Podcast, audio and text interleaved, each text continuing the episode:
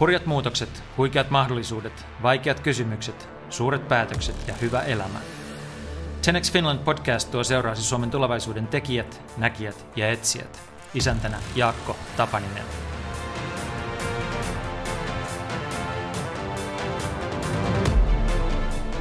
Marko Yrjövuori on Taekwondon mustavio, skeleton kelkkailumestari ja urheiluhieroja, joka toteutti Amerikan unelmansa. Hän on työskennellyt sekä Los Angeles Kings jääkiekkojoukkueen että Los Angeles Lakers koripallojoukkueen hierojana ja iskenyt kätensä niin Toni Halmeeseen, Kobe Bryantiin kuin Michelle Pfeifferinkin. Performance coachina hän on auttanut lukemattomia NBA, NHL, NFL, UFC ja olympiatähtiä. Nykyisin hän omistaa Helsingissä Elite Trainers Salin ja on yksi Healthy Boss suorituskyky- ja terveysfirman perustajista. Tässä podcastissa puhumme Markon kasvamisesta, aggressioiden kanavoimisesta, unelman jahtaamisesta sekä työskentelystä maapallon parhaiden atleettien luottomiehenä. Puhumme myös voittamisen anatomiasta, hyvän elämän aakkosista, järkevästä treenaamisesta ja tasapainon hakemisesta samalla, kun kaikki pannaan peliin. Genex Finland podcastin on tuottanut sisältötoimista Great Point. Hyviä kuunteluhetkiä.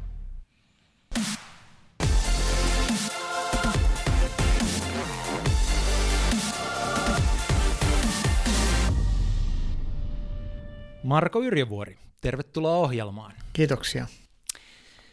Susta kertova elämäkertakirja Yrjövuori The Finn, urheilutähtien luottomies, ilmestyi viime vuonna.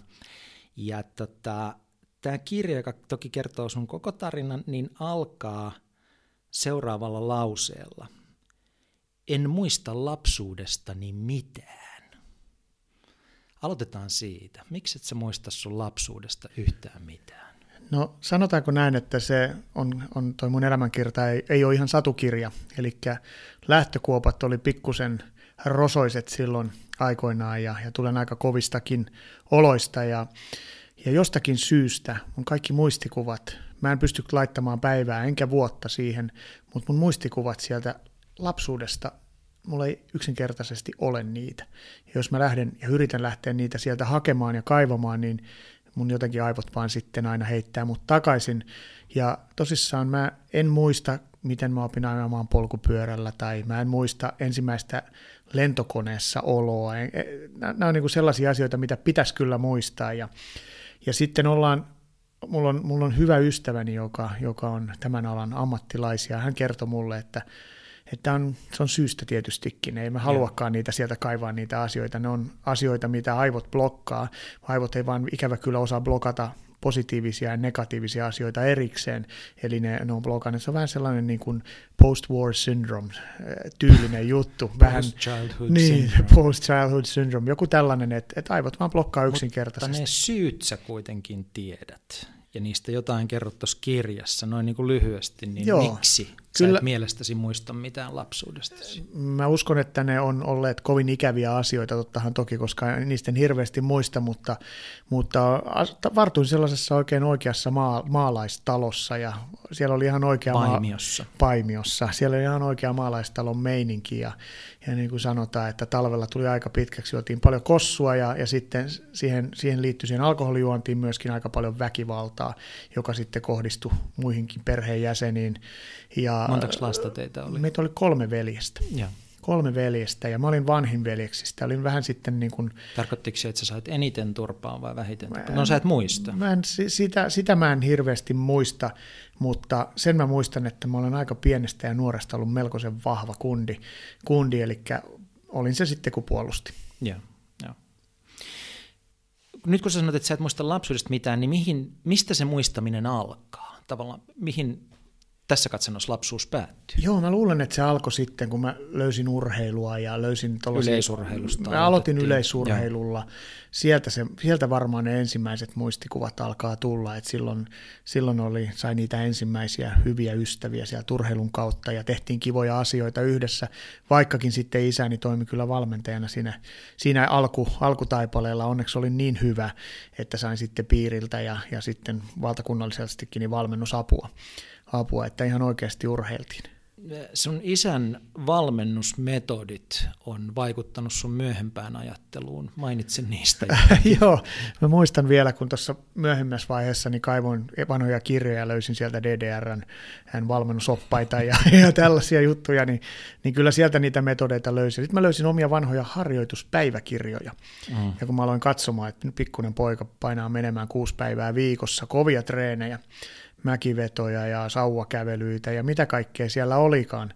Olikaan. että tota, silloin ei ollut internettiä tai YouTubea, mistä niitä oltaisiin katettu, vaan niitä katsottiin tosissaan noista vanhoista oppaista ja valmennusoppaista ja siihen aikaan vielä sitten ilmeisesti oli muotia. Tuntuu kyllä olevan vähän välillä vieläkin muotia noin mm. noi samat metodit, mutta olet oikeassa, se kyllä muutti mun ajatus tapaa ja mä en ole koskaan esimerkiksi kahden pienen lapseni, en, en edes halua, että he lähtee tuloshakuiseen urheiluun, jollei se lähde sitten heistä itsestään.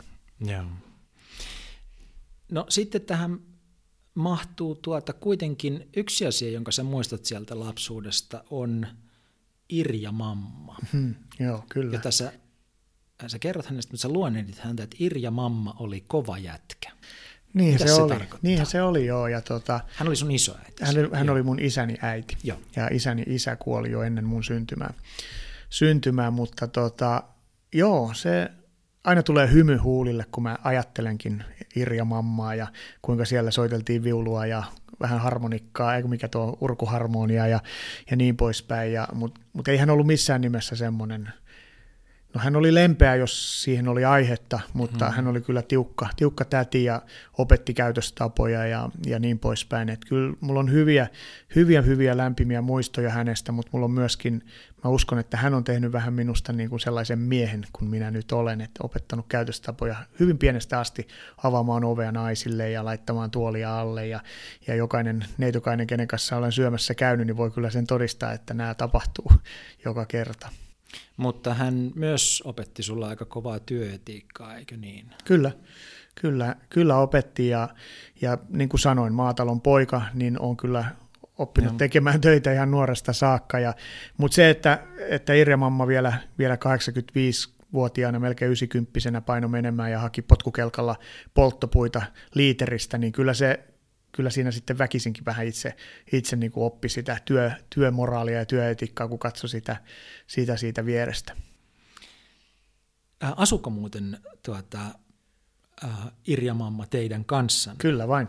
Eli iso maatalo, niin toinen pää oli Irja Mamman pää ja toinen pää oli sitten meidän, meidän pää. Eli siinä, siinä asui niin kaksi, no ei perhettä voi sanoa, mutta kaksi huushollia siinä oli yhdessä talossa. Ja Irja Mamma antoi sulle sit sitä, mitä et ehkä aina saanut omilta vanhemmilta. Joo, siinä. Joo, kyllä, kyllä, sillä tavoin. Ei, ei se mitään ylenpalttista halailua ja suukottelua ollut sekään, mutta tuota, kyllä sinne oli turvallista aina mennä. Joo, se joo. oli se.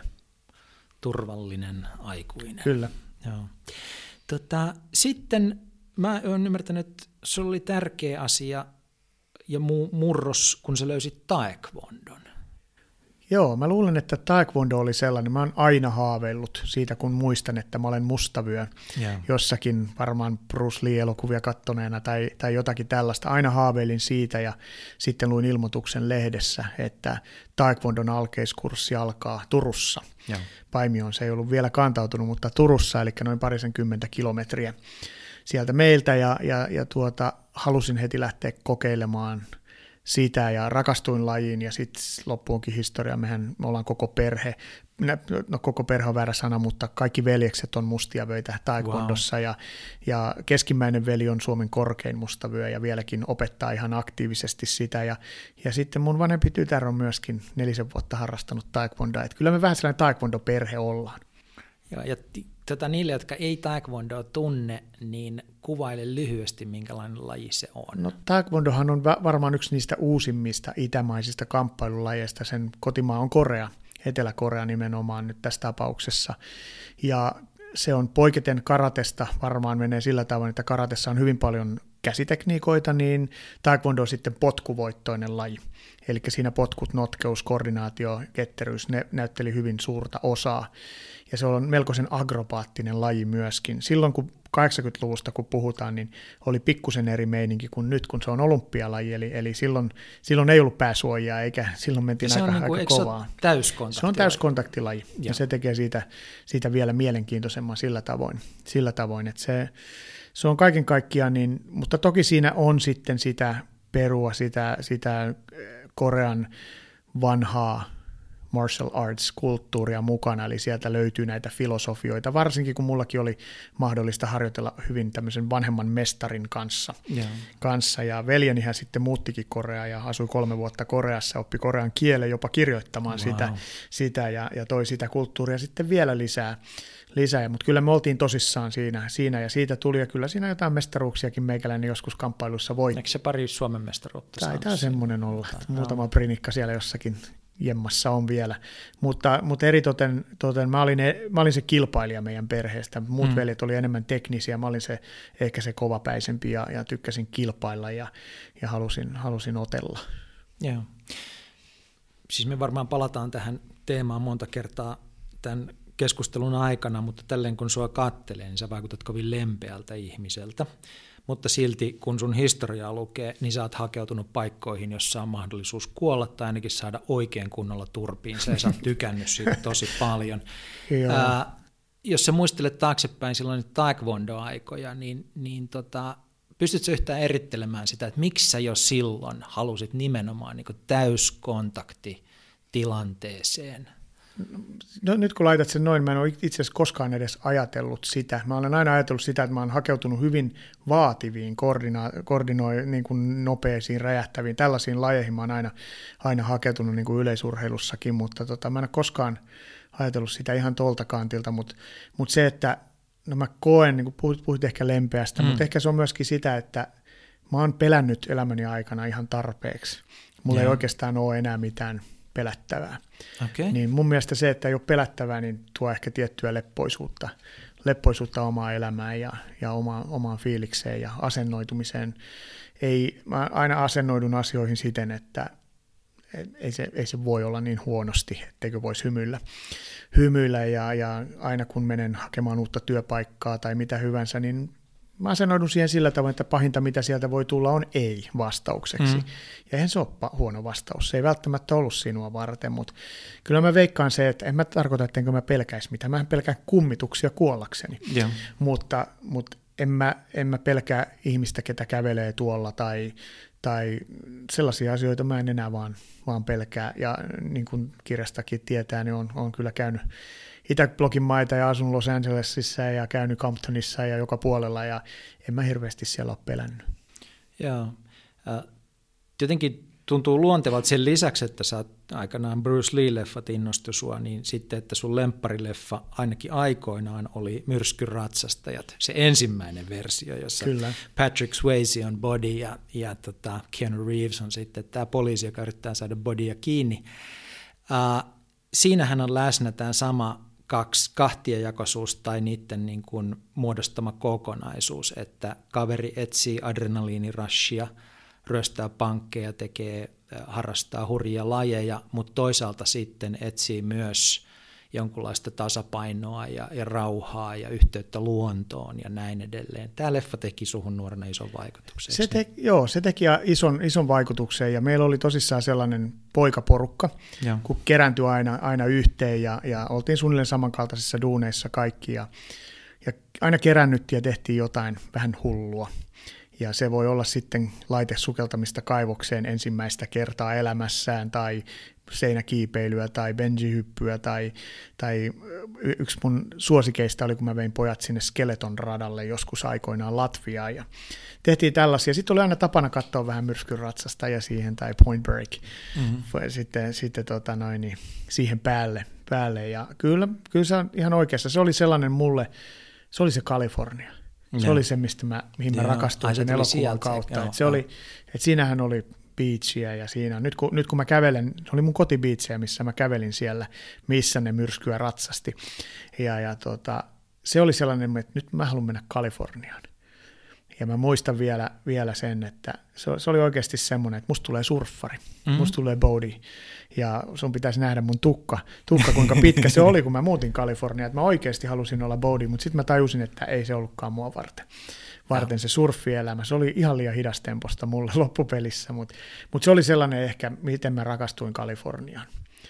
Kalifornia ja mä muistan, kun mulla oli, mulla oli mun puhelin vastaajia oli silloin niitä, niitä mm. äänitetty. Mulla oli siellä Beach Boys siellä yeah. musiikkina taustalla ja kyllä mä olin ihan sellainen Kalifornia-friikki, friikki, että mä halusin, halusin näyttää siltä ja halusin mennä sinne.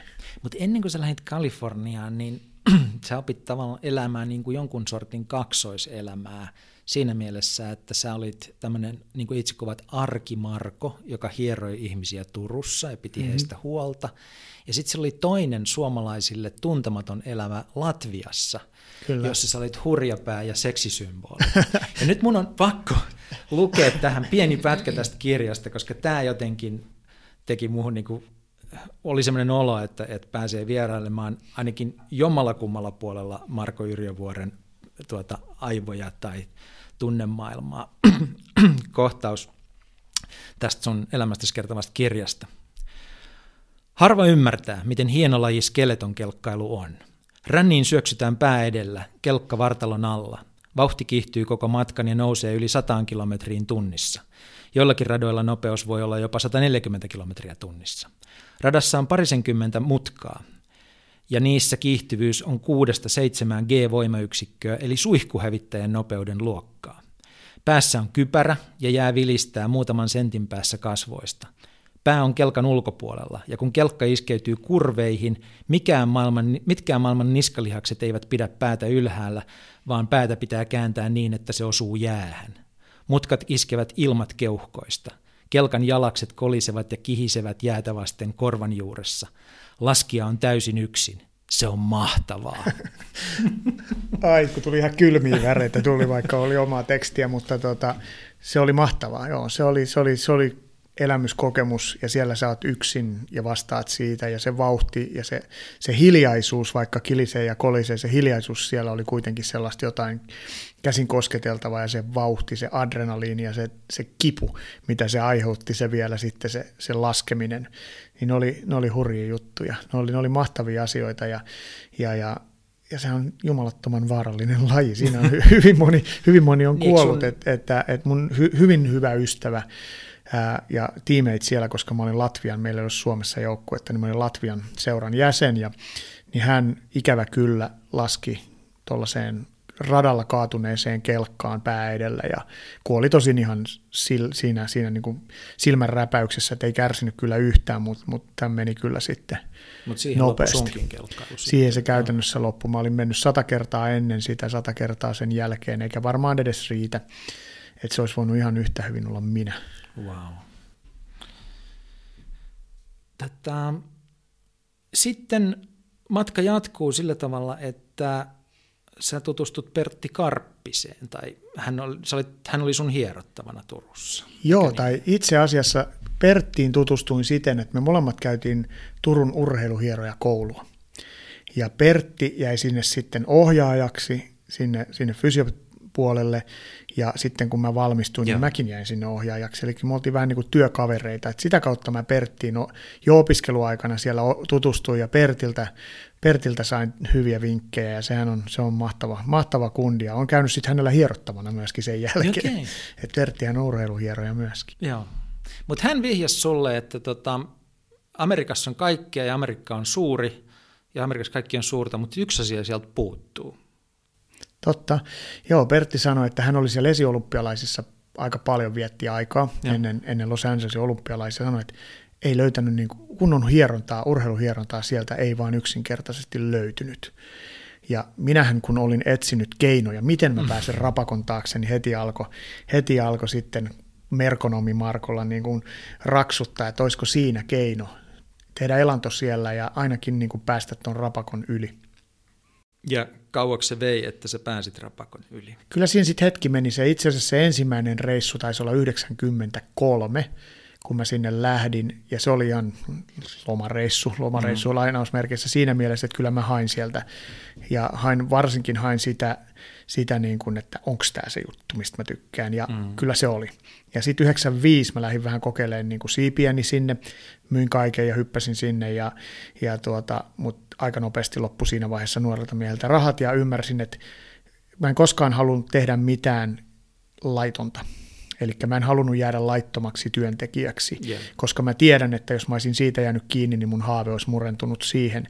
Että mä tein mieluummin sen, että mä hain sieltä itselleni kontakteja sen puolen vuoden, mitä mä siellä olin aikana, ja sitten löysin sellaiset kontaktit, mitä mä pystyin hyväksi käyttämään, hyvällä tavalla hyväksi käyttämään, että mä pääsisin sinne sitten näillä viisumeilla minkä mä sitten 98, mä laitoin 95 ne sisään, kolmen vuoden päästä sain sitten viisumin. Ja sen kolme vuotta joudut viettämään sen Suomessa odottaen? Siis Siinä oli kaksi vaihtoehtoa käytännössä siellä tai Suomessa, Joo. mutta ilman työlupia ja mitään siellä, Ei niin se oli jo. mahdotonta. Joo. Eli tulin Suomen, Suomeen sitten ja tein paria kolmea duunia täällä ja keräsin niin paljon rahaa, tiesin, että se päivä koittaa.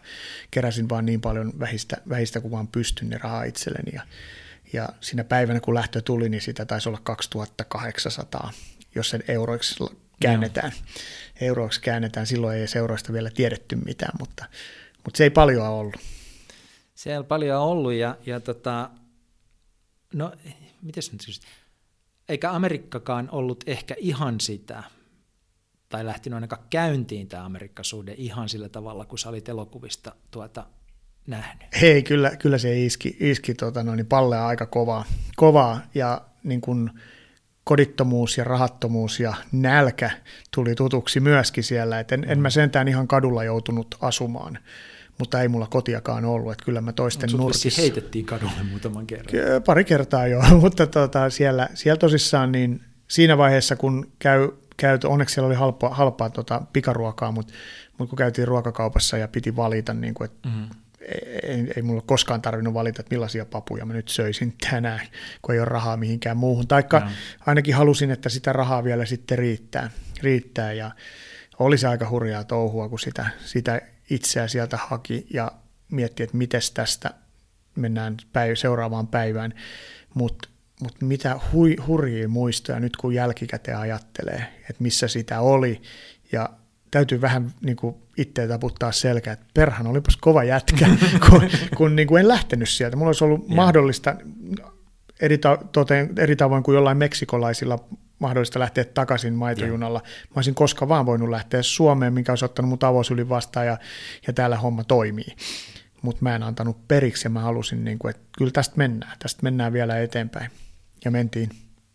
Ja näin jälkikäteen, siis on yksi asia elää sitä, mutta sitten toinen asia on kirjoittaa siitä kirjaa jälkikäteen. Ja tälle jälkikäteen kirjoitettuna, niin tämä on tämmöinen äh, Hollywoodin lainen rääsyistä rikkauksiin. Tarina. Mä en tiedä kuinka rikkaaksi se tuli, mutta ainakin elämänkokemukselta rikkaaksi, mutta joka tapauksessa siis, että sä teet kolme duunia ja syöt purkkiruokaa ja meinaat koko ajan kuolla. Ja, ja tuota, sitten pikkuhiljaa kuitenkin pääset kiinni ihmeellisiin asioihin, sä bunkkaat Toni Halmeen kanssa ja ihmettelet hänen haulikkoaan ja ystäviään ja, ja tota, homma kehittyy ja jossakin vaiheessa huomaat, että sä tota, hierot Cindy Crawfordia ja Michelle Pfeifferia ja hmm. homma alkaa luistaa ja näin edelleen. Äh, silloin sen kaiken keskellä, mikä olisi se, niin kun, mikä sai sut kuitenkin niin kun, pysymään siellä kynsin ja hampain ja jatkamaan tuli mitä tuli? Kyllä mä vaikka sellainen jääräpää olen, mitä tulee, tulee noihin juttuihin, mutta ky, kyllä siis mä asetin, niin kuin mielestäni elämässä pitää asettaa tavoite. Ja e, en mä en todellakaan anna periksi, jolle mä heti sitä tavoitetta pysty tavoittamaan, mm, mm. vaan mä yritin kaikin keinoin. Välillä mentiin vähän mutkan kautta, mutta koko ajan mulla oli noususuhdanteinen se juttu, että koko ajan mä tavoitin, ja mä en yrittänytkään mennä heti sinne, koska mä tiesin, että se on mahdotonta, vaan mä yritin löytää keinoja, miten mä esimerkiksi saan kontaktin tuohon joukkueeseen, yeah. tai miten, eli, eli sillä tavoin mä, mä operoin vähän eri tavalla kuin esimerkiksi paikalliset siellä, siellä että mulla oli selkeä strategia siinä, että, että ei perhana, se oli hyvä strategia, enkä mä, niin kuin, en mä halunnut lähteä siitä mihinkään sitten mä, mä sanoin, että katsotaan nämä kortit nyt. Ja jos se ei onnistu, niin pahimmassa tapauksessa sit en tiedä mitä tapahtuu, mutta niin kun mm. katsotaan nämä kortit loppuun asti ja en mä antanut periksi. En missään kohtaa, sitä voi kysyä ihan keneltä vaan siellä, niin mä en todellakaan periksi mä en antanut. Yeah.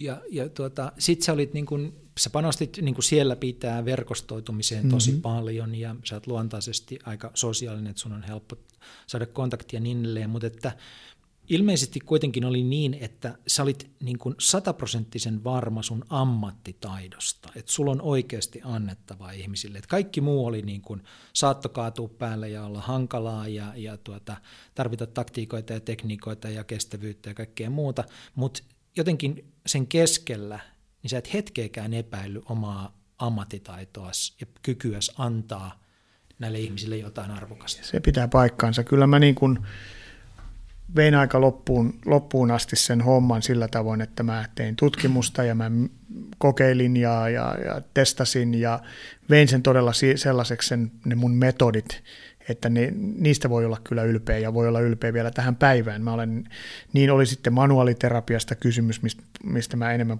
puhun mieluummin kuin hieronnasta, kun hieronta yeah. Yhdysvalloissa silloin niin moninaisia kasvoja. Vähän niin kuin saunalla. Mut juuri Joo. näin, kun puhutaan manual therapy, niin silloin tiedetään, että silloin on ammattilaisesta kysymys. Mm. Ja mähän loin, mustahan tuli sitten loppupelissä opettaja sinne Kalifornian osavaltioon tässä, tällä alalla, että mä opetin fysioterapiaa ja opetin manuaaliterapiaa sitten myöskin heidän opetusministeriön alaisena ja, ja niin poispäin. Mutta jos on totta, mä en, en niin koskaan omia, omia metodeita, niin mä en niin kyseenalaistunut, vaan painoin niitä myöskin, että mm. mä tiesin, että ne toimii. Siis mulla oli niin monta ja. urheilijaa ja niin monta kokemusta siitä, kuinka hyvin ne toimii, niin silloinhan se ja. on, ja nyt niitä on tietysti 20 vuoden takaa, että ei, ei aika harva tai aika, aika vaikea on kyseenalaistaa, mitä Joo, mä teen joo. nyt tai mitä mä tein silloin. Että kyllä mä uskoin itseeni, usko itseeni ja usko omaan osaamiseen, plus sitten myynti- ja verkostoitumistaidot joo. vielä siihen päälle, niin, niin, niin se on vaan hyvä fiilis, kun asiat alkaa onnistumaan. Ja, ja niin kuin tuolla alalla, mitä puhutaan athletic trainingista ja to, tuolta, niin eihän siellä, eihän siellä varmasti miljonääriksi. Mä olisin tullut miljonääriksi, jos mä olisin suostunut esimerkiksi ää, Biggest Loser-ohjelmaan, mihin mua pyydettiin muutamaankin otteeseen. Mä sanoin, yeah. että se ei vaan ole mun juttu. Yeah. Mä olisin hieronut Hollywood-tähtiä, niin mä olisin varmaan erittäin hyvin toimeentuleva mm. Ihminen siellä vieläkin, mutta mut en mä nyt sano, että, että se persaukisten hommaa toi huippuliikoissa työn tekeminenkään, mutta kyllä siinä aikansa otti ennen kuin sitä tiliä mm. alkoi sieltä tulemaan. Mutta tietysti sä voisit voinut jatkaa sitä semmoiseen suuntaan, että sä olisit rakentanut pikkuhiljaa oman kultin itsesi ympärille, niin kuin Yhdysvalloissa monet treenerit Brändännyt, joo, kyllä. Ja omalla tavalla brändäsinkin itseäni jo siellä, ja mullahan oli kesäaikaan yhden yhtiökumppanin kanssa, niin mulla oli yritys, mikä treenasi sitten näitä huippuurheilijoita, ja me tehtiin, tehtiin aika kova brändi siitä, ja tehtiin mm. kova brändi itsestämme. Et meidät kyllä tunnettiin, ja tunnetaan vieläkin siellä piireissä ihan hyvin. Joo. Otetaan vielä pari rajapyykkiä tuota, tästä Amerikan matkan ajalta. Ää, ensimmäinen on, on se, että sä pääset hommiin LA Kings-joukkueen mm-hmm. tuota, manual therapistiksi. Kyllä. Tämä jotenkin tiivistyy, se tarina, se on vähän samanlainen kuin tämä taekwondo, se on jotain, joka muuttaa sun elämässä niin kuin mm-hmm. fundamentaalilla tavalla Kyllä. yhtäkkiä. Se tiivistyy tarinaan kahdesta jääkiekkokassista. Kerrotko mikä on ensimmäinen jääkiekkokassi ja mikä on toinen jääkiekkokassi? Luulen, että sä tarkoitat sitä ensimmäistä jääkiekkokassia, kun mä pakkasin Suomessa Joo. kaikki tavarani, mitä mulla oli, lähinnä vaatteita. Pakkasin siihen yhteen jääkiekkokassiin. Luen kiitos, silloin ei ollut vielä koko eikä painorajoituksia lentokoneessa, kun siellä oli aika paljon mun vaatteita, koska eihän mulla olisi ollut varaa ostaa uusia vaatteita täällä, tai sitten Yhdysvalloissa. Ja se sitten kulki mukana paikasta toiseen. Siellä oli mun, siinä oli mun elämä siinä jääkiekkokassissa. Sitä kassia mulle ei enää ole, ikävä kyllä, se rik, meni rikki, mutta olisikin, niin se olisikin ihan hauska muistoesine. Ja sitten se toinen jääkiekkokassi varmaan, mitä tarkoitat, oli se, kun sä liityt joukkueeseen, niin LA niin Kings, LA Kings joukkueeseen, niin sulle annetaan jääkiekkokassillinen sen joukkueen sellaista kamaa. Ja, ja, ja ei, ei puhuta fanikamasta, vaan puhutaan ihan oikeasti niistä verkkareista, kun ne pelaajatkin pitää päällä ja coachit pitää päällä ja ja se oli, se, se oli sellainen, ehkä se oli semmoinen ensimmäinen niin kuin, niin kuin hetki, kun mä tajusin, että nyt mä oon siellä. Nyt mä oon mm. siellä ammattijoukkuessa, mihin mä halusin mennä. Tämä oli mun tavoite. Mähän sanoin, että mä haluan tehdä töitä ammattijoukkuessa, kun mä lähdin Suomesta. Mm. Ja naureskeltiinhan täällä sille. Ja sitten mä olin, tämä oli tyypillistä, lukekaa Iltalehdestä sitten. Ja niinhän ne joutui lukemaankin mm. sitten Iltalehdestä ensimmäisen jutun, tai Iltalehti taisi sen tehdä, missä puhuttiin, että Marko, Marko on, on nyt, mä en ollut ensimmäinen laatuaan NHL-hieroja kautta Joo. athletic trainer, vaan, vaan Jukka Nieminen, ikävä kyllä Jukka Vainaa nykyään, niin tuota, oli mua ennen, ennen, mutta häneltä sain hyviä vinkkejä vinkkejä sitten, sitten siihen elämään. Mutta kyllä se oli sellainen, kun mä kotin se silmät kiiluen, vein sen kassin ja näytin vaimolle, silloin vielä tyttöystävä taisi olla, niin näytin näitä, näitä tamineita, niin oli se, oli se aikamoinen fiilis, fiilis siinä, että nyt, nyt taas tulee semmoisia hyviä lämpimiä juttuja, kun miettii noita onnistumisia. Ja toi oli yksi niistä niin kuin rajapyykeistä, missä mä tunsin onnistuneen. Ei niinkään se, kun mä sainasin sen paperin siellä yläkerrassa Dave Taylorin edessä, edessä vaan se, että mä sain joukkueen kamat itselleni ja mä olisin, olin osa sitä joukkuetta. Mä olin siellä joukkuekuvassa, herra Jumala. Mä, se oli hieno, hieno, mahtava kokemus. Ja sitten LA Kingsiltä sä liuut tavallaan toiseen joukkueen palvelukseen, Joo. joka treenaa saman kompleksin sisällä, Kyllä. mutta joka on luonteeltaan kovin toisenlainen. Just. Eli, eli siellä El Segandon kaupungin osassa ihan siinä LAX-lentokentän vieressä niin oli, oli sellainen kuin Toyota Sports Center. Ja Toyota oli siinä siis sponsorina, niin, mutta siellä harjoitteli sekä Los Angeles Kings että Los Angeles Lakers hyvin erilaisissa olosuhteissa, mutta kuitenkin harjoittelivat, nykyään heillä on erikseen, erikseen harjoittelutilat, mutta, mutta silloin oltiin samoissa tiloissa. Mm. Ja siellähän mä olin sitten lakko, lakkovuoden aikana. Ja, ja oli NHL lakko. NHL ja. työsulku, työsulku, niin, työsulku. Pelaajat, pelaajat tykkää sanoa näin ja omistajat myöskin. Eli työsulku, eli pelaajat lukittiin ulos, ulos harjoitushallista, mutta me ei kuuluta tietenkään pelaajaunioniin, vaan me oltiin omistajien puolella. Ja me siellä me sitten mit, ei me tehty oikein mitään siellä. Et siivottiin ja laitettiin valmiiksi sitä varten, että jos vaikka se kausi taas alkaisi. Mutta ei me saatu edes tilata mitään uutta siihen, kun, ja, ja sitten, sitten ne alkoi ymmärtämään pikkuhiljaa, että ei, eihän tästä kautta tule, että se miten, miten ne asiat eteni. Ja sitten mä vaan sain mun pomo, silloinen pomo Pete Demers, niin, niin sanoi mulle, että Marko, hei, että joku Lakersista kävi katsoa sua, hakea sua. Mä sanoin, no kuka kohan se oli, että ei hän muista, että se oli joku semmoinen, semmoinen, semmoinen että okei, mä sanoin, no mä soitan sinne ja, ja sitten mut kutsuttiin sinne toiselle puolelle. Ja kävikin ilmi, että ne oli kuulleet mun ammattitaidosta ja olivat yhden huoltajan mm. vaja. Ja kysy, multa kysyttiin, että halus, halusinko mä lähteä mukaan tähän, ja mähän sanoin suoraan, että hitto soiko, että hän mä tiedä koripallosta yhtään mitään, ja, ja heidän vastaus olikin pikemminkin, että se on hyvä asia. Mm. Eli koko, koko maailma on Lakers-faneja, ei me sellaista tänne haluta, korisfriikkiä tai Lakers-fania, me halutaan semmoinen kundi, ketä tekee kovaa töitä, ja he on kuulleet, että mä teen kovaa töitä. Siitä se lähti. Siitä se lähti, ja, ja tota, s- sitten sä siitä ne, jotka on kiinnostuneita, kannattaa lukea kirjata ja mahtavaa luettavaa. Ja se on, se on niin veijaritarina ja kasvutarina ja yrittäjätarina ja kaikkea muuta yhtä aikaa. Siellä kerrotaan paljon siitä, kuinka sä oot tekemisissä Kobe Bryantin kanssa ja niin edelleen. Ei ehkä mennä siihen, säästetään se lukijalle, mutta että se oli musta kauhean mielenkiintoista, kun sä vertaat sitä, että miten niin kuin lätkäjoukkue rakentuu ja miten se pelaa joukkueena. Mm-hmm ja sitten miten koripallojoukkue rakentuu ja miten se pelaa joukkueena. Joo. Voisitko kertoa tästä? No, ehkä semmoinen simppeli analyysi, niin kuin mä aina sanoin, että jääkiekko on joukkueen laji, koripallo on yksilölaji. Ja. Eli koripallo koostuu, jääkiekko, jääkiekkoilijat pelaa yhdessä, tekee kaikki yhdessä, ja kun mennään roadille, niin jääkiekkoilijat menee syömään yhdessä ja niin poispäin. Koripallojoukkue koostuu brändeistä. Koripallojoukkue koostuu näkyvistä superstaroista. Siellä on 10 superstaraa tai 15 mm. superstaraa, riippuu nyt kuinka monta 12-15 taitaa rosteriin mahtua nykyäänkin, niin siellä on, siellä on omaa vaatemerkkiä, siellä on omaa rap-albumia, siellä on entouragea ympärillä. Se on aivan erilainen fiilis siinä. siinä. Se, mitään heiltä pois ottamatta, ne on helkkarin kovia urheilijoita.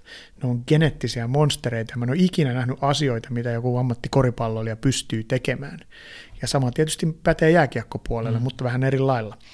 Mutta se on ehdoton ero oli se, että tuolla, siellä kohdeltiin enemmän siellä törmää superstardomiin. Joo. Jääkiekossa siihen ei törmää. Ja siellä törmää näihin egoihin. Joo. Kiekossakin niitä toki on, mutta ei siinä määrin, mitä, mitä niitä oli koripallossa. Koripallossa piti olla välillä vähän varovainen, miten niitä ihmisiä käsitteli. Onneksi mä oon aika hyvä ihmisihminen ja ihmistuntija, että mä kyllä aika hyvin suladun joukkoon. Ja ei se yhtään, yhtään tuota haitannut, että mulla oli mustavyö taekwondossa niin ihmiset mm. kuunteli ja se, se juttu kiersi aika nopeasti myöskin kopissa, että et tota, varsinkin niitä episodeja, mitä tapahtui siellä kiekkopuolella, niin, niin tota, Sitä joskus joudut jopa käyttämään niitä tai vähän jo, pikkusen joutui jo, se, siellä on hyviä tarinoita kirjossa siitäkin, että, että se on, jääkiekko on kova, kova laji, siitä ei pääs mihinkään. Koripallokin on kova laji, mutta, mutta se, siellä, ei olla, siellä ei ole tappelijoita, siellä on, siellä on räjähtäviä urheilijoita, ketkä pystyy tekemään akrobaattisia juttuja, mutta ne on punch of pussies, niin kuin sanotaan, sanotaan mitä tulee sitten tähän kovuuteen. Okay. Lukuun ottamatta muutamaa, ja Koopin voi ottaa sieltä kyllä ihan erikseen, se on aika kova jätkä.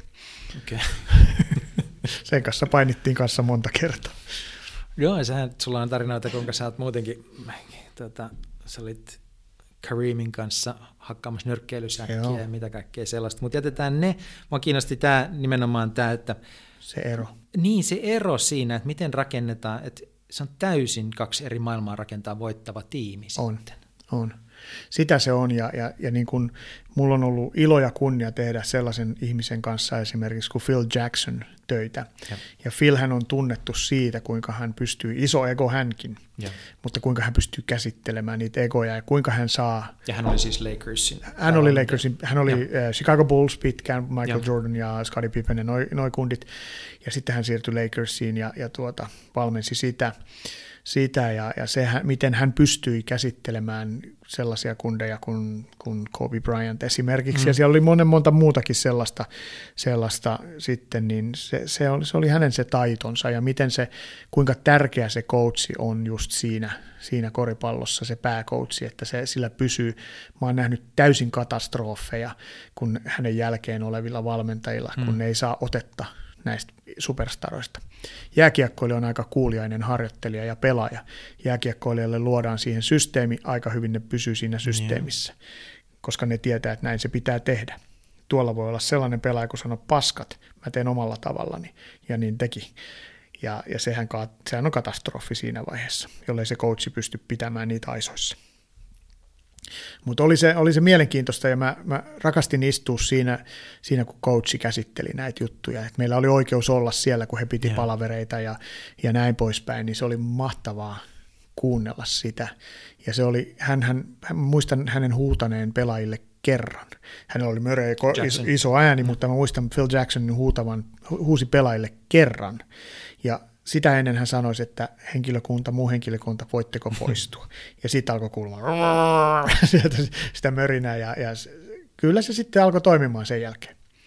Mutta aika paljon hän, hänen filosofia oli se, että niin kuin sanotaan, hän, hän antoi niin kuin pelaajien tavallaan itse löytää se keino päästä sieltä jostakin pois, mikä se sitten oli hävimisputki tai huono peli tai joku tällainen, niin aika pitkälle hän antoi pelaajille avaimet tai ainakin pelaajille mahdollisuuden löytää se, miksi näin kävi. Joo. Ja se, oli, se on hyvä esimerkki siitä, kun hän istuu siinä penkin päässä ja peli menee ihan päin helvettiä.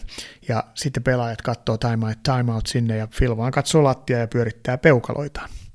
Ja tarkoittaa sitä, että, koittakaa sitten selvitä tästä nyt, hän ei tule auttamaan. Ja aika usein se onnistui. Ei, ei, ei aina, mutta hyvin usein se onnistui. Että siellä joku otti sen johtavan roolin. Ja se ei ole välttämättä, siis silloin esimerkiksi Kobe, Ei, Si- ei okei. välttämättä. Ei, että vaikka ei. joukko on rakennettu tämmöisen yhden supertähden ympärille, Kyllä. Niin se ei silti välttämättä ole juuri hän, joka Ei, ottaa roolin ei. siinä tilanteessa. Meillä oli niitä, ba- niitä koripalloaivoja oli siellä jonkun verran ja muistan esimerkiksi sellaisen kundin kuin Derek Fisher, mm. ketä oli ehdottomasti niin kuin koripallo. Siis Kobin basketball IQ on ihan mieletön. Siitä ei pääse mihinkään, mutta hän on melko itsekäs pelaaja. Joo. Eli hän mieluummin, kun hän sanoi, että hei time out, let's figure it out guys, niin hän mieluummin otti sen omille harteille ja koitti voittaa sen pelin yksin. Uh-huh. ja, ja koripallossa se joskus jopa onnistuu. Joo. Wow. Tota, Vielä yksi tämmöinen hahmo, josta kannattaa puhua hetken verran, jolta, jolta sä oot oppinut paljon, niin on Peruna Pete. Joo.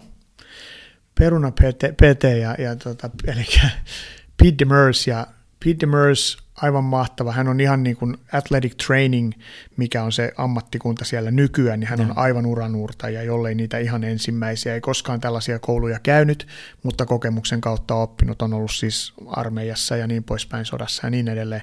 Siellä vähän isompiakin haavereita niin kuin korjaillut.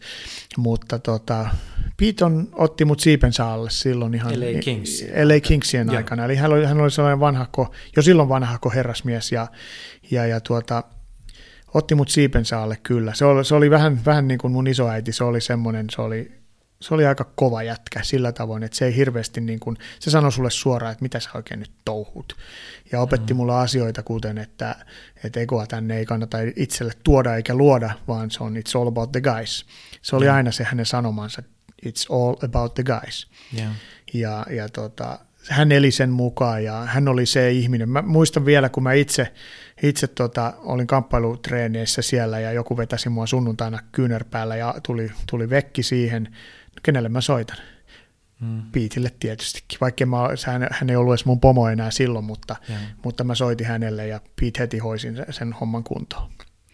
Eli se, se oli sellainen ihminen, ketä välitti ihmisistä ihan älyttömästi, välitti pelaajista, välitti siitä duunista. Se duuni oli hänelle se elämä. Ja yksi kovimpia asioita, mitä hänelle tapahtui, oli se, kun hänet otettiin avaimet pois harjoitushallista. Eli hän jäi eläkkeelle, mutta yeah. hän ei pysynyt pois sieltä. Se tuli vaan yeah. sinne takaisin ja, ja sitten häneltä oli pakko ottaa vaan avaimet pois. Sitten hän, nyt hän on ymmärtänyt roolinsa. Hän on se, se, se Pete siellä, Pete Demers legenda. Mm. Hän on Hall of Famer myöskin niin kuin tuolla puolella ja, ja, ja tota, ihan mahtavaa. Rakastaa kalastamista. Tuo aina Shimano veljekset toivat toivat hänelle noita, toinen toi polkupyöriä ja toinen toi noita onkia, onkia mm. niin, niin, ja, ja sitten susikokki tuli meille treeninghuoneeseen ja se oli mahtavaa. Silloin oli, meillä oli yksi, yksi tota, pakasteallas oli siellä täynnä kalaa mm. siellä meidän treenihuoneessa, kun hänen vaimonsa ei enää antanut hänen tuoda yhtään lisää kalaa kotiin, yeah. kun hän kalasti, hän rakasti kalastamista ja ne kalat on aika isoja siellä, kun tonni kalaa rupeaa pyytämään. Niin niin Pete on, Pete on ollut mahtava tyyppi ja mun elämäni vaikuttanut paljon. Ollaan vieläkin pidetään yhteyksiä ja, ja en ole hän nyt nähnyt viime aikoina. Hänkin ikävä kyllä sitten koristi tilastoja avioerolla avioerolla sitten heti sen, kun jäi, jäi mm. eläkkeelle jälkeen, että niin siinä usein käy, kun se äijä jää sohvalle, niin rouva onkin, että et, nyt sä joko lähdet sieltä sohvalta pois tai sitten minä lähden, ja heidän tapauksessa hän lähti. Mutta tällaista, tällaista se on, mutta mut kyllä pystyn pitämään kiittää monesta asiasta. Mä suututin hänet tietysti, koska lähtemällä koripalloon mukaan mm. silloin, kun, kun mä vaihdoin, vaihdoin tallia tai vaihdoin urheilua, ja ei hän varmaan ikinä päässyt siitä yli ihan, ihan totaalisesti. Tuossa kirjassa on yksi aika hieno tarina, joka konkretisoi sen, että mitä tarkoittaa it's all about the guys, eikä omasta egosta. Tuota, peruna Pete joutuu putkaan. Joo. Kerro se tarina vielä. Se on tota, tää, tämähän ei ollut missään nimessä silloin mun aikana, vaan tämä oli joku, joku vanha, vanha, olisiko se ollut äh, AHL-joukkue, ja, ja tota, siellä tuli helkkarimoinen tappelu, ja Piit oli tietty osana sitä tappelua, ja joutui putkaan. Ja. Putkaan sitten sieltä, ja, ja ainut asia, mikä häntä huoletti, oli se, kun voileivät jäi sinne, pelaajien voileivät jäi sinne, että meneekö ne huonoksi. Että hän, mm. hän niin kuin siinäkin vaiheessa vaan mietti niitä pelaajia. Joo, ja putkassa hänellä oli käsiraudat, jotka oli liian kireellä, niin Kyllä. että ne puristaa koko ajan. Hän vaan miettii voileipiä. Hän miettii voileipiä. Yleensä ylipäätäänkin sä oot putkassa jossakin tuolla pikkukylässä ja, ja tota, sä mietit vaan kundeja, että onko niillä nyt kaikki hyvin. Mutta sellainen hän oli ja, ja ehkä jotkut käytti sitä jopa hyväkseen. Hän oli vähän niin kuin sellainen perhe, eli jollain meni pojalla meni ranne tai vaimolla mm. meni nilkka, niin sitä tuotiin Piitille sitäkin sitten, että et vähän niin kuin käytettiin jopa liikaakin hyväkseen sitä hänen, hänen hyvää hyvyyttään. Mutta kaiken kaikkiaan niin hieno ihminen ja, ja on antanut mulle ammattilaisena, opettanut paljon ja, ja eritoten niin kuin sitä old school asennetta. Keitä muita sä nostasit matkan varrelta tämmöisiksi niin kuin suuriksi opettajiksi kuin Irja Mamman ja Perunapeten? Niin, jos puhutaan... Jotka just, opettanut sulle niin kuin, ei pelkästään itse asiaa, vaan elämää. Mm-hmm No kyllä, kyllä mä niin kuin tietysti Petein nostan sieltä, sieltä. Mä nostan sellaisen pelaajan kuin Luke Robitaille. Meistä tuli valtava hyviä ystäviä, Hall of Famer hänkin. hänkin ja, ja tota, kummassa lajissa? Ää, jääkiekossa. Jääkiekossa, kun mä Luke, Lucky Luke Robitaille. Ja, tota, taitaa olla vieläkin eniten maaleja tehnyt vasen laitahyökkäjä. Ja, ja, ja tuota, tällaisia, tällaisia niin kuin karismaattisia. Mitä sä häneltä opit? Hänen yksi suurin, suurin oppinnos, oppinsa oli, että life is too short to hang out with assholes. ja se oli mun mielestä hyvin sanottu. Ja siihenkin, siihenkin se on tilanteessa sanottu asia. Ja, ja, ja itse asiassa coach oli, muist Andy Murray oli coachin nimi, niin laittoi hänet penkille, tai siis vilttiketjuun toisen kerran hänen uransa aikana. Ensimmäinen kerta oli ollut joskus rukivuonna ja tämä oli toinen kerta ja sehän suuttu, suuttu siitä suunnattomasti ja hmm. lähti ovet paukkua ja huusi sinne, Marco, life is too short to hang out with assholes. Ja, mutta tämä ei ollut hänen, hänen, hänen paras oppinsa, vaan se oli karismaattinen kundi, elämän iloinen ihminen. Niin kuin nuo iloisuudet ja tollaset. Totta kai sitten mennään Gary Vitti, ketä oli Lakers-organisaation perunapete, mm. eli samassa asemassa siellä, eli mun pomoni. Ja häneltä on oppinut paljon asioita, myöskin paljon asioita, miten ihmisiä ei kohdella, kohdella mutta tota, Phil Jackson ilman muuta on yksi, yksi sellainen, sellainen ihminen, Kobe. Kobe. Kyllä, Kobe. kyllä mä Kobilta on oppinut. Hänellä on, en ole sellaista ihmistä tavannut vielä, kenellä olisi yhtä rautainen itseluottamus kuin Kobe Bryantilla. Mitä se kova sitten 270 000 kertaa Juhani Tamminen, vai mitä se on? Niin, tai se on nousuhumalainen Juhani Tamminen, ja, ja ollaan Juhani kanssa hyviä kavereita, että kyllä, kyllä tota, muistan tuon quotein jälkeen, niin olin kirjamessuilla, ja mua haastateltiin siellä lavalla, mm. ja sehän oli Juhani Tamminen, hän istui siihen eturiviin sitten, ja mä ajattelin, että mitäköhän tuolta tulee nyt, kun se tietää, mitä mä olen quotannut, ja ei, sehän dikka. Sehän Joo. dikkas vaan siitä. Sanoisi, että hän, hän tykkää sellaisista ihmisistä, kun menee vähän niin kuin ihon alle. Joo. Ja meistä on tullut tosissaan hyviä ystäviä. Asutaan aika lähellä toisiamme ja ollaan olla samoissa tilaisuuksissa oltu puhumassa. Pointti ja... tässä on Kobe ja Point, hänen joo, pointti on, pointti on se. Just näin. Ja, ja se, että tietysti hän puhui itsestään hyvin, hyvin tuota ylentävästi. En, mm-hmm. en ole myöskään sellaista ennen tavannut, mutta, mutta kyllä mä opin tiettyjä juttuja sieltä opin sellaista tiettyä itseluottamusta, että mitä, se, mitä oikeasti se itseluottamus on niin kuin huipulla. Ja matkan varrella on tietysti ollut erilaisia olympiavoittajia ja, ja, ja niin poispäin. Kyllä tässä on, kun niitä lähtee miettimään, onhan niitä. Kareem Abdul-Jabbar, mun mielestä siinä on, siinä on sellainen, keneltä mä opin asioita. Opin asioita. Hän on hyvin, hyvin vastakohta minulle hän on Afrikan amerikkalainen New Yorkista ja, mm. ja tuota, muslimi ja niin poispäin. Et se, on niin kuin, se on hyvin erilaista se, se niin kuin meidän ajatusmaailmat, mutta silti me, me synkkas. Se oli niin kuin mielen, miellyttävä, miellyttävä ihminen ja, ja, ja tuota, hän vieläkin, niin hänellä on jääkaapissa mun tyttöjen kuvat siinä, siinä ja. ja aina kun joku kysyy, että, että ketäs noi on, niin ne sanoo, että se on my nieces, mm. mikä tekee musta hänen veljensä. Mutta tota, ne on ihan, ihan makeita juttuja. Kyllä noista, noista isoista. Sitten oli sellainen, ei, ei pidä unohtaa, vaikkakin kausia ei hyvin lyhyeksi, niin Rudy Tomjanovic oli yksi valmentaja koripallon puolella Joo. myöskin. Ja tuota, never underestimate the heart of the champion oli se kuuluisa lausahdus, minkä hän sanoi silloin, kun he voitti. Ja se tarkoittaa? Se tarkoittaa varmasti sitä, että, että se, se sydämestä ja se tahdosta se tulee se voittaminen. Että sieltä se tulee ja ja se oli aika jännä, sitä ei moni tiedä, tiedäkään. Et monet tietää, että hän on sairas, ollut sairaana ja toinen asia, että hän oli alkoholisti. Mm. Ja me keskusteltiin silloin ekan kauden aikana monta kertaa tästä alkoholismista ja hän sanoi, että se oli niin paha välillä, että kun hän oli menossa median eteen puhumaan, niin hän, hän juoksi takaovesta käymään kaupassa ja osti sixpackin kaljaa, joi sen ennen ja sitten vasta meni median eteen.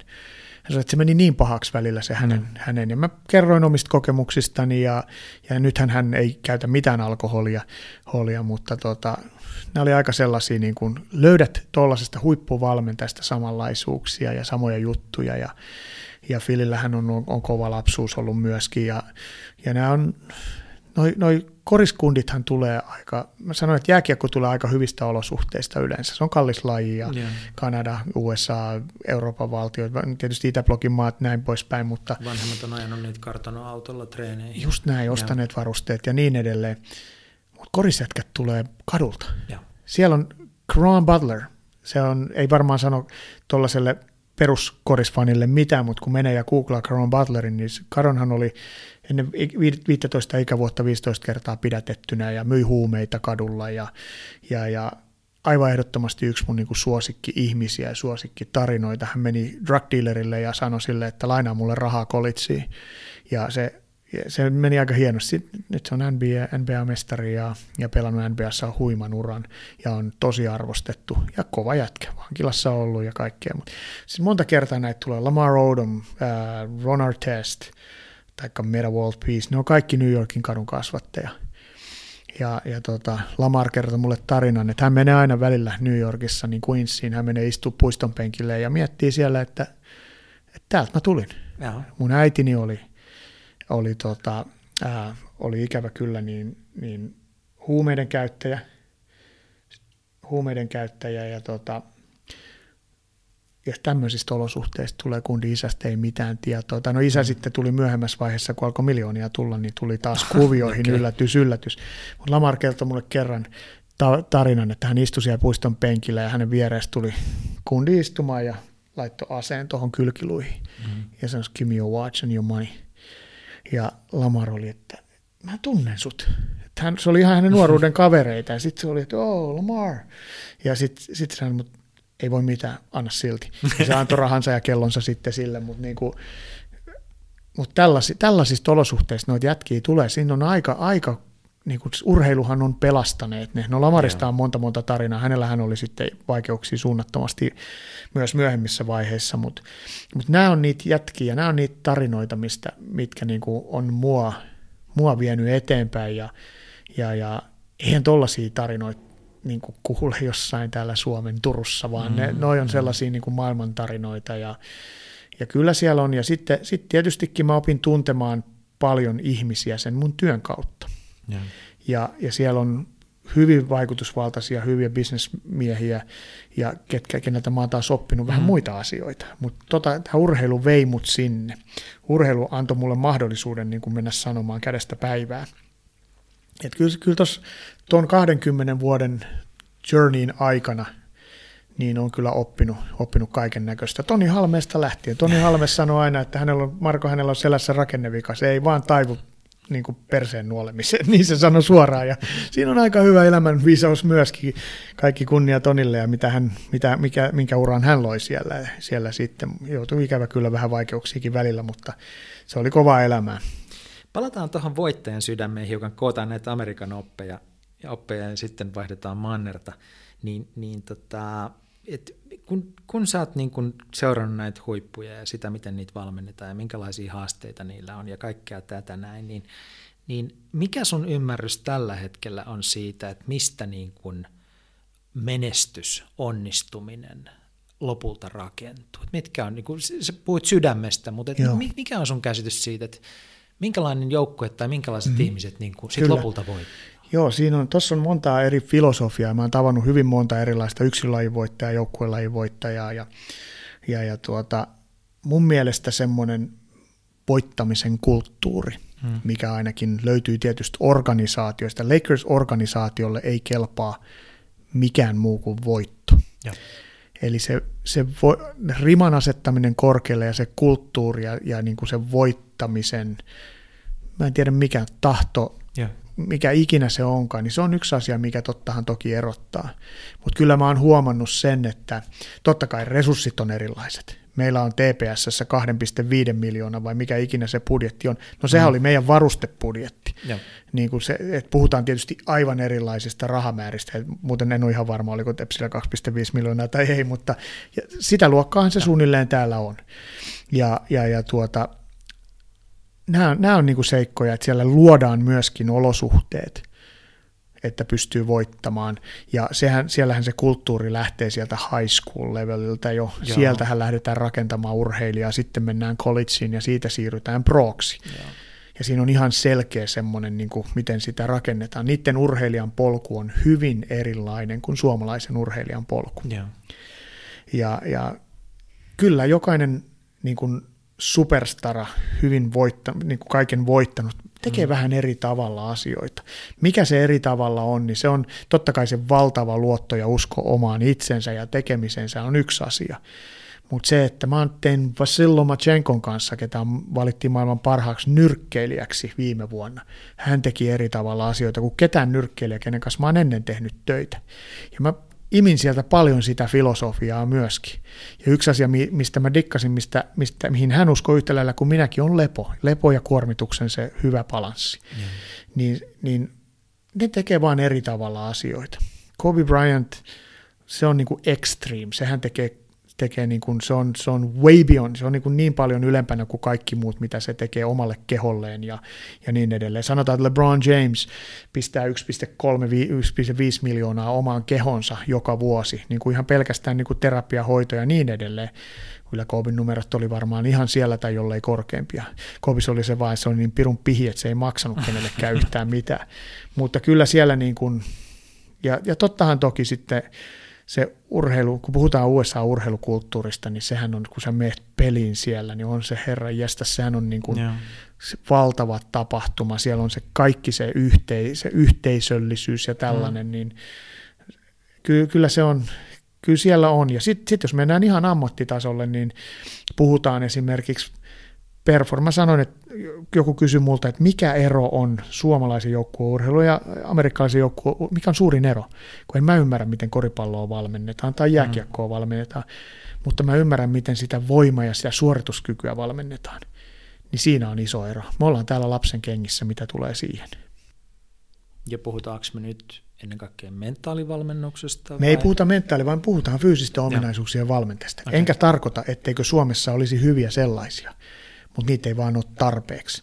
Ja sitten ollaan pikkusen kaavoihin old schooliin kangistuneita. Old schoolissa ei ole mitään vikaa, mutta ajat muuttuu, urheilulajit muuttuu. Koripallo esimerkiksi ei ole enää samanlainen kuin se oli jopa kymmenen mm. vuotta sitten. Se on paljon paljon räjähtävämpi, paljon paljon nopeampi laji, mitä se oli silloin. Puhumattakaan jostain NHLstä. Metri 93 taitaa olla keskipituus mm. tällä hetkellä NHLssä. Joo. Nehän on koripalloilijan kokoisia kundeja, pistät luistimet jalkaan ja ne on hirveitä kaappeja. Ja, ja tota, kyllä, kyllä niin kuin tollaset, se oli hyvä, tuossa just mä treenaan noita NHL-pelaajia tuolla Turun päässä ja vähän täällä Helsingin puolellakin. Ja, ja sitten se on hyvä, kun mä teen tiettyjä juttuja niiden kanssa, niin ne on, no vitsi, näinhän meillä tehtiin Jenkeissäkin. Mä olisin, no sieltähän mä tulen ja sieltähän mä näitä tuon näitä juttuja. juttuja tota, mutta se tarkoittaa sitä, että täällä ei tehdä niin. Hmm. Ja miksi ei tehdä? Mä, mä, siihen mä en vieläkään löytänyt vastausta, että onko se sitä, että ei haluta tehdä niin, ei uskalleta tehdä niin, tai yksinkertaisesti ei vaan ole ammattitaitoa tehdä niin. Varmaan moni, ja niin kuin sanoin, tunnen toki hyviä valmentajia täältä fysiikkapuolelta Suomessakin, että ei, ei se tarkoita, että meillä sellaisia ei olisi, mutta, mutta kyllä me ollaan siinä vielä aika paljon jäljessä. Ja. Mutta vielä tuosta niin tavallaan menestyksen anatomiasta, niin, niin sieltä ytimestä sun mielestä löytyy ennen kaikkea se sydän ja se voittamisen kulttuuri? Mun mielestä se voittamisen kulttuuri voisi laittaa ihan etusijalle. Joo. Se on ihan sama kuin positiivinen kulttuuri. Joo. Mennään Kaliforniaan, niin sehän mitään muuta olekaan kuin hymyileviä ihmisiä. Mm-hmm. Ja okei, okay, joku voi sanoa, että ne on feikkejä, mutta kyllä mä otan sen feikin, feikin hymyn paljon ennemmin kuin sellaisen, sellaisen aidon murjottajan. eli, eli kyllä se, niin kun mä kävin siellä just olin pari viikkoa, niin mä tulin ihan täynnä energiaa sieltä no. takaisin. Ja uusia juttuja, koska mä kävin taas katsomaan. No, Tuosta päästään hyvin tota, toiseen tähän liittyvään kysymykseen, joka on, niin kuin, että mitä sä oot oppinut siitä, että mistä ihmisen drive ja energia tulee? Että tuossa sanoit, että ihmisten hymy vaikuttaa siihen, että kuinka mm. energisoitunut sä oot. Kun kuuntelee sun omaa tarinaa, niin ilmeisesti sun rankka lapsuus kasvatti, niin kuin, tämä nyt on muropakettipsykologia, mutta mm. siltä kuulostaa, että sun rank, niin kuin raju lapsuus kasvatti sussa tietyn määrän niin kuin aggressiota ja pelottomuutta rynnätä tähän maailmaan ja tehdä asioita. Sus on niin kuin sisäinen drive, jota voi osittain selittää sillä. Ö, niin kuin, missä määrin niin kuin meidän energia ja drive sun mielestä on myötäsyntystä, siis että me vaan niin kuin synnytään, että jotkut syntyy voittajiksi ja toiset ei, ja missä määrin sitä voidaan niin kuin eri keinoin vahvistaa? No joo, se, toi on sillä tavoin hyvä kysymys, että ei ainakaan kukaan ei voi nyt tulla mulle ja sanoa ja käyttää, käyttää tekosyynä sitä, että olipas rankka lapsuus, että et mä en ainakaan pysty tohon. Mm-hmm. Se on, koska, koska mä, joku sanoi mulle hyvin, hyvin joskus, että jota, se oli joku dramaattinen juttu, mä muistan tämän nyt, se oli, se oli ikävä halvaantumistapahtuma tapahtuma ystäväni, ystäväni, ja hän sanoi suoraan, että tässä on kaksi vaihtoehtoa, tämä oli kaksi vaihtoehtoa. Hän voi olla niin kuin miserable for the rest of my life, mm. tai sitten mä voin ajatella positiivisesti mennä eteenpäin. Eli noi, noi, on, noi on ne jutut ainakin, mikä tota, mä, mä en tiedä mikä se, se mun kohta, mutta mut jos lähdetään, mä aina, aina niin kuin haluan ympäröidä itseni positiivisilla ihmisillä samankaltaisesti ajattelevilla ihmisillä. Yeah. Ja se ei aina ole Suomessa ihan helppo. Mutta tota, kyllä mä oon löytänyt nyt kahden vuoden aikana täältä hyviä, hyviä niin kuin energisiä tyyppejä. Ja mistä sen ensimmäiseksi huomaa, että on semmoinen hyvä energinen tyyppi, on se, että se ei kyseenalaista sun omia tekemisiä yhtään. Päinvastoin se kannustaa. Jenkessähän on, on hyvä, hyvä esimerkki. Se, oh, great, that's absolutely wonderful, ja, ja kaikki on niin kuin wonderful, wonderful. Mm. Ja tiettyyn pisteeseen asti sitä pitää ymmärtääkin, että se on vähän sellaista yli, yli, energi, yli positiivisuutta, mutta Juman kautta, minkä energiamäärän siitä saa. Yeah. Ja sen huomaa vasta silloin, kun sä oot siellä pitkään ja sitten tuut takaisin. Monethan on sitä mieltä, että kun ne tulee takaisin, silloin kun se kokemus, että kun tullaan takaisin Suomeen, niin kun tulisi hidastetta mustavalkoiseen elokuvaan. Välillä se on mulla hyvä esimerkki. Mä lensin just takaisin sieltä, on pitkä lento ja lyhyt lento. Ja pitkällä lennolla mulla tuli semmoinen, yo dude, semmoinen body, body surfari, nuori, nuori jenkkikundi, kuka tunnisti, että mä oon Lakersissa ollut töissä ja huusi sen koko koneelle. Ja sitten tota, kaikki oli hyvin ja, mm. ja sitten mä tulin siihen Suomikoneeseen tuossa Tukholmassa, hyppäsin siihen ja, ja viereen istui mies ja sanoi, että on täällä Ruotsissa hienoa. Meillä perkele sataa räntää. niin, niin kuin tämä oli se ensimmäinen taas, että aha, nyt ollaan menossa Suomeen. Suomeen. Eli, eli aika karikoidusti, mutta toi kuvasti, niin kuin se oli hauska sellainen kontrasti tästä, yo dude, ja sitten mentiin mm. perkele räntää tulee. Niin tässä voi jokainen mennä vähän itsensä, että niin kun mä rakastan talvea ja mä rakastan näitä, näitä tota, vuoden aikoja täällä. En mä tänne ilmojen takia mm. tullut tai mennyt ja niin poispäin. Mä olin, mä olin auringonpaisteessa 20 vuotta. Nyt mä nautin siitä, että meillä on lunta ja tytöt pääsee hiihtämään ja, ja tällaista. Mutta se, se, se positiivisuus, itselleen semmoinen niin kuin toisiin vertaaminen tai semmoinen, semmoinen niin kuin tekosyyden hakeminen, yeah. niin se, semmoisen mä oon poistanut niin kuin mun, mun aivoista kokonaan. Yeah. Eli, eli kyllä mä menen kovaa eteenpäin. Mulla on paljon projekteja nytkin ja tosi makeita projekteja. Mä tiedän, että mä kaikki niitä pysty koskaan toteuttaa, vaikka mä haluaisinkin. Mutta se, että, se, että niinku, kyllä, mä, kyllä mä oon sellainen, sellainen, mielestäni positiivinen luonne. Syntyykö sellaiseksi? En mä, mä oikein tiedä. En jos ajatellaan niin ihmisen drivea ja energiatasoa, jos unohdetaan niin treenaaminen, ruoka, Joo. nukkuminen ja nämä tämmöiset perusasiat, joihin ehkä palataan kohta, niin silloin sun mielestä ehkä tärkein on siis taas kerran se ikään kuin minkälaisella kulttuurilla sä ympäröit itsesi. Onko se positiivinen, eteenpäin pyrkivä, innostava, hymyilevä Just vai onko se jotain muuta?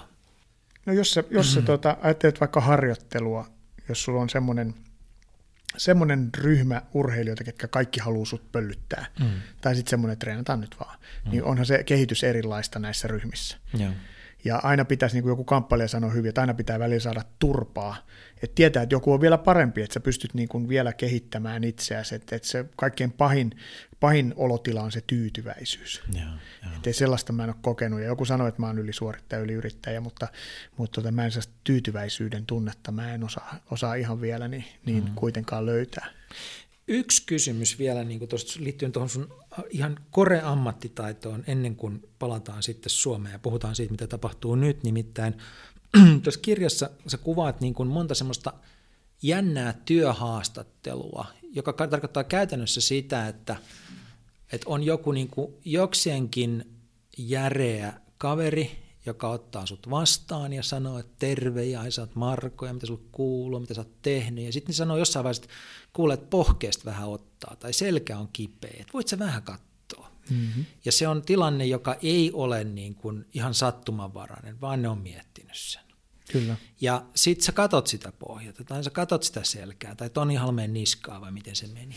ja sitten alkaa tapahtua asioita, eli sun, sun työhaastattelu on oikeasti se, kun joku sanoo, että mulla on vähän kipeä tosta, mm-hmm. ja sitten, että mitä sen jälkeen tapahtuu. Niin pystyykö se ihmiselle, joka ei ole anatomian asiantuntija, joka ei ole huippuurheilija, jotenkin kuvaamaan sitä on, että mitä se on, mitä sinä ja sun sormet osaa ihan niin kuin melkein parhaiten tässä maailmassa. Mitä tapahtuu?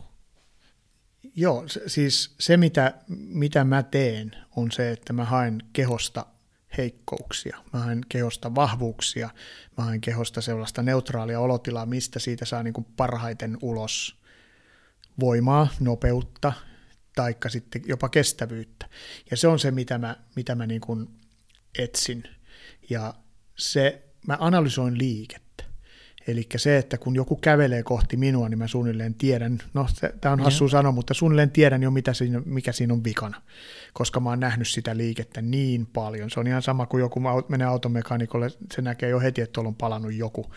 Niin mulla on vähän samanlainen lainen meininki siinä. Ja, ja sitten, miten kehoa korjataan. Kehossa on, niin kun, totta kai voi olla sellaisia traumaattisia juttuja, eli on joutunut onnettomuuteen tai syntynyt jonkun tietyn epä, epätasapainon kanssa, toinen jalka lyhyempi ja niin poispäin, mikä vaati sitten vähän erilaisia keinoja. Mutta se, että hyvin usein se epätasapaino on luotu sinne kehoon itse ajan saatossa. Toki, toki sitten nyt puhutaan konttorityöntekijöistä, mm. ihmisistä, ketkä mm. istuu paljon, istuu autossa paljon, niin siellä on aika, se on aika standardi, mitä siellä on yeah. ongelma. Siellä on lyhentynyt, lyhentynyttä sitä ja heikentynyttä tätä, niin, mutta mun tehtävä, se mikä musta tekee mielestäni hyvän, on se, että mä oon löytänyt ratkaisuja näihin tilanteisiin. Eli hyvin usein mennään, oli se sitten lääkäri, oli se sitten fysioterapeutti, mikä hyvänsä, niin, niin niillä ne analysoisut ja sanoo, että hei, sulla on toi ja tämä, mutta niillä ei välttämättä ole ratkaisua siihen. Hmm. Ja mun mielestä mä oon kehittänyt semmoista ohjelmaa vuosien saatossa, oppinut sieltä, oppinut täältä, kehittänyt vähän omia, millä pystytään niin kuin korjaamaan näitä, näitä juttuja. Ja nyt, on, nyt alkaa olla niin paljon natsoja jo, jos sanotaan, kun on urheilijoita korjattu, että voi sanoa, että tämä homma toimii. Ja se ehkä tekee musta hyvän. Ei pelkästään se, että mulla on silmä ja mulla on kädet, millä mä näen ja silmillä näen ja käsillä tunnen, vaan se, että mä pystyn niin kuin laittaa asioita yhteen ja, ja sitten kerä, kehittämään siitä sellaisen ohjelman, mistä on oikeasti apua. Uh, Does it make sense? varmaan, ja, joo, ja toi on se niin kuin iso kuva, mutta sitten vielä niin kuin vaan on otelle sen suhteen, että eikö se ollut Phil Jackson, joka sanoi, että hän on selkäkipeä? On, joo. Niin, ja sitten niin kuin, eli tämä on Lakersin päävalmentaja. Kyllä. Ja sitten hän on selkäkipeä, hän menee tuohon vähän makaamaan, että voit sä katsoa. Mm-hmm. Niin mitä sä teit Phil Jacksonille, että sen käsittelyn jälkeen, kun sun sormet, sormet oli koskenut hänen selkäänsä tai katseella, kun sä sen mm-hmm. paransit, niin tota, hän ottaa sut töihin? No ensinnäkin Phil on vai, kärsinyt selkävaivasta. Muistaakseni siellä tehtiin leikkaus 1968 selkää. Okay. Se tietää. Ja. Kyllä, jos joku osaa hommansa. Okay. Se on yksi juttu, ja. ihan varmasti. Mutta myöskin mä oon aika hyvin sanon, siis vaikka oli kysymyksessä maailman menestyksekkäin valmentaja, niin mä sanoin sille, että Phil, että toi, toi, on ihan, toi, toi kohta on kyllä nyt täällä ihan, ihan jumissa ja toi kohta ei, ei toimi ja. ollenkaan. Et ehkä se arvosti myöskin sitä mun rehellisyyttä, että joku olisi sanonut, että juu, juu hyvältä tämä näyttää, vaan mä sanoin suoraan, että ei tämä ei tää kuule ihan helppoa tule olemaan, mm. mutta mulla on kyllä ratkaisuja tähän. Sieltähän se käveli ulos saman tien palkkas, mutta, mutta tota, kai mä jotain tein siinä vaiheessa oikein, mutta niin kuin mä sanoin, kyllä Phil tietää, Yeah. Ja moni muukin tietää, ketä on urheilijat, ketkä, ketkä on nähneet vaikka manuaali, manuaaliterapiaa koko ikänsä. Kun joku laittaa käden sinne, niin hetihän se tietää, onko toi hyvä vai ei. Että kyllä ne on niin paljon sitä nähneet. Yeah. Mutta tota, siinähän tulee sitten se itseluottamus se, että sä uskallat kertoa ikäviäkin asioita. Ja ne sun osaamisen elementit, tuossa sä kuvasit sitä, että sä oot nähnyt niin paljon, että sä näet jo siitä kävelystä tai jostain mm-hmm. paljon. Sitten sulla on ilmeisesti hirmuinen anatomian ymmärrys, mitä kaikkea muuta sun pitää ymmärtää, kun sun kädet koskee ihmiseen? No koskemattakin, niin, niin pitää, pitää varmaan tietää. Nyt jos mennään urheiluun, niin urheilulajista pitää tietää aika paljon.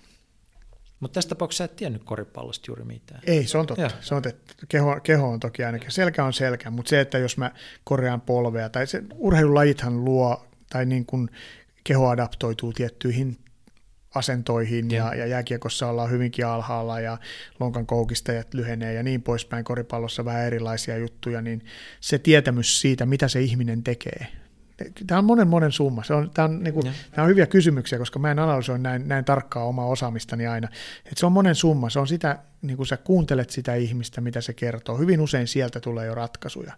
Sen lisäksi sä analysoit sen katsella, sä visuaalisesti näet, mitä mm-hmm. se tekee miten se tekee, ja sitten on vielä se kosketus, eli mä pystyn vielä niin kuin löytämään asioita sieltä kehosta, ja. tarkoittaen kireyksiä tai jotain, jotain, mikä sinne ei kuulu tai ei, ei pitäisi olla noin. Niin kyllä se on varmaan monen summa. Ja se, että mä oon koskenut hyvin moneen Cindy Crawfordin pakar, pakaraa myöten, niin hyvin moneen lihakseen, mä oon vaan nähnyt sen satoja, tuhansia kertoja, sen mm. tilanteen, niin se on helppo sanoa siinä vaiheessa, että on toi polvivamma on, on tossa ja se tulee tuolta. Joo. Et ei, ei siinä mulla ei ole, ei, ole, ei ole lääkärin koulutusta eikä mitään, mutta mulla on valtava määrä niin kuin keissejä. Ja ehkä siitä, siinä vielä, että mä oon ollut onnekas, että mä olen Yhdysvalloissa huippurheilun parissa. Siellähän sitä keissiä tulee kuin liuku hihnalta. Joo. Eli joka päivä tulee jotakin. Et ei, ei taida olla sellaista vammaa, mitä mä en ole nähnyt. Auttaako muuten taekwondo tässä yhtään? Siis tämmöinen body mechanics – ymmärrys kehosta? No nyt kun jälkikäteen ajattelee, niin, niin tota, kamppailulajessahan korostetaan sitä, sitä puhutaan niin kuin cheap power, mikä on se yeah. sisäinen energia, mikä hyvin use, usein niin onkin sitä niin sanottua kore-energiaa, eli tarkoittaa sitä, että se on ne lihakset, mitkä tukee sitä keskivartaloa, yeah. mikä on kaiken lähtökohta ja kaiken liikkeen lähtökohta, niin siellähän kiinnitettiin paljon paljon siihen huomiota ja sillä tavalla, että eihän se ohjaajakaan sitä ymmärtänyt, mitä se tekee, mutta sieltä, sieltä lähti varmaan semmoinen niin kuin kore. Mulla on, mulla on aina ollut todella vahva alue toi, toi itselläkin. Niin sieltä, sieltä nyt kun jälkeenpäin lähtee ajattelemaan, mm. siellä oli tietyt hengitystekniikat ja tietyt huutotekniikat, mitkä, yeah. mitkä itse asiassa vaan niin kuin jännitti tiettyjä elementtejä, että sieltä saa voiman ulos eri tavalla. Ja ehkäpä käytän jopa, jopa joitakin niistä metodeista ihan harjoittelussa nytkin. Joo, joo.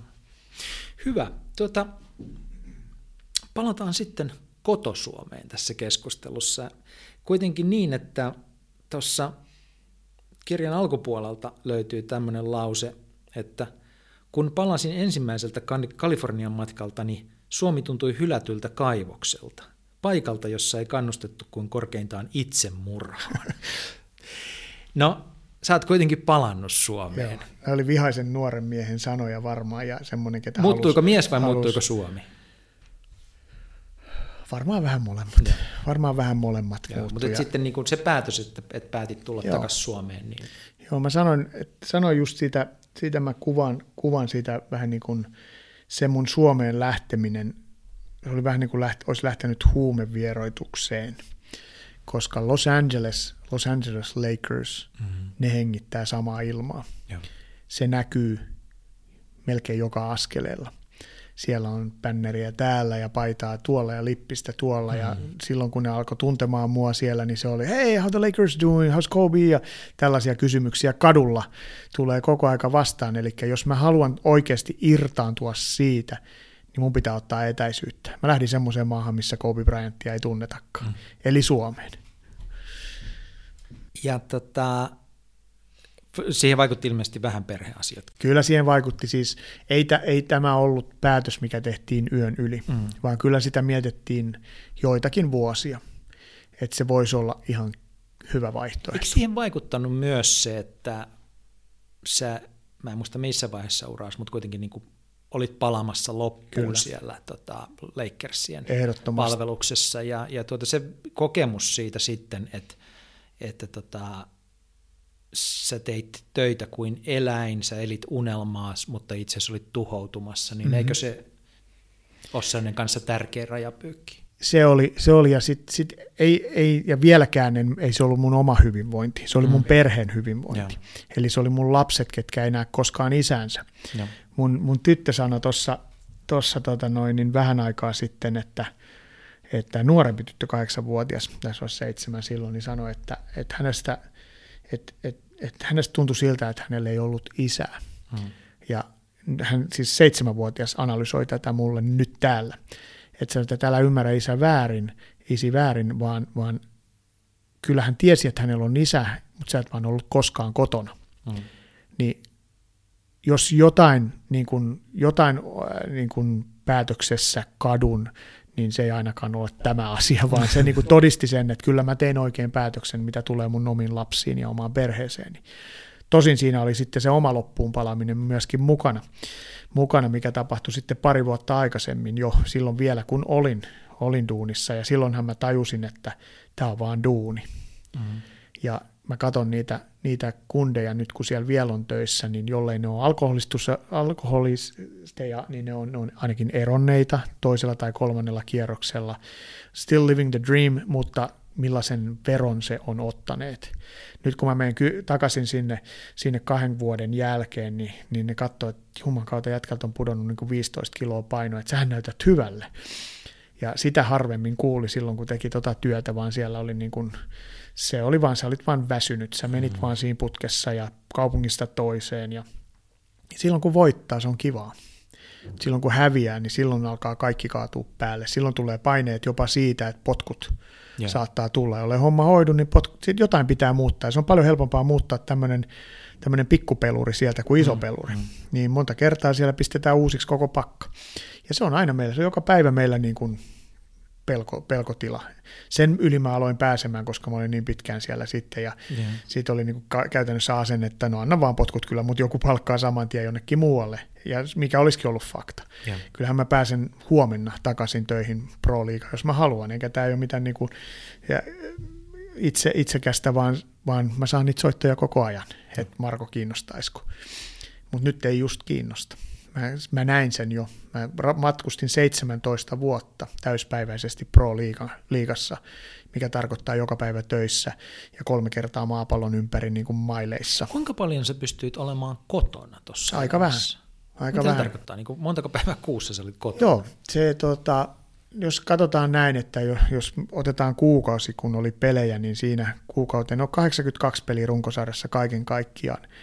Mutta kyllä mä kerran viikossa lähdin taas menemään jonnekin. Ja, ja sitten oli näitä East Coast-trippejä, eli siellä oli sitten pari viikon pätkiä, voi olla, että olin pois. Eli se ei ollutkaan välttämättä sitä, että mä oon kauan kauan poissa, vaan mä olin aina poissa. Mm. Eli mä pääsin kotiin, niin pestiin, pyyk, pestiin, pestiin pyykit ja taas mentiin. Se oli vähän tällaista se rytmi, että sehän siitä teki raskasta, yeah. että se lentokenttä tuli niin tutuksi. Yeah. tutuksi ja tytöt oli, täytyy vaimolle nostaa hattua ja vaikka mitä, koska se piti tytöistä huolta siellä yksikseen ilman mitään tuki, tukiverkkoja, mitä täällä Suomessa olisi ollut. Ja.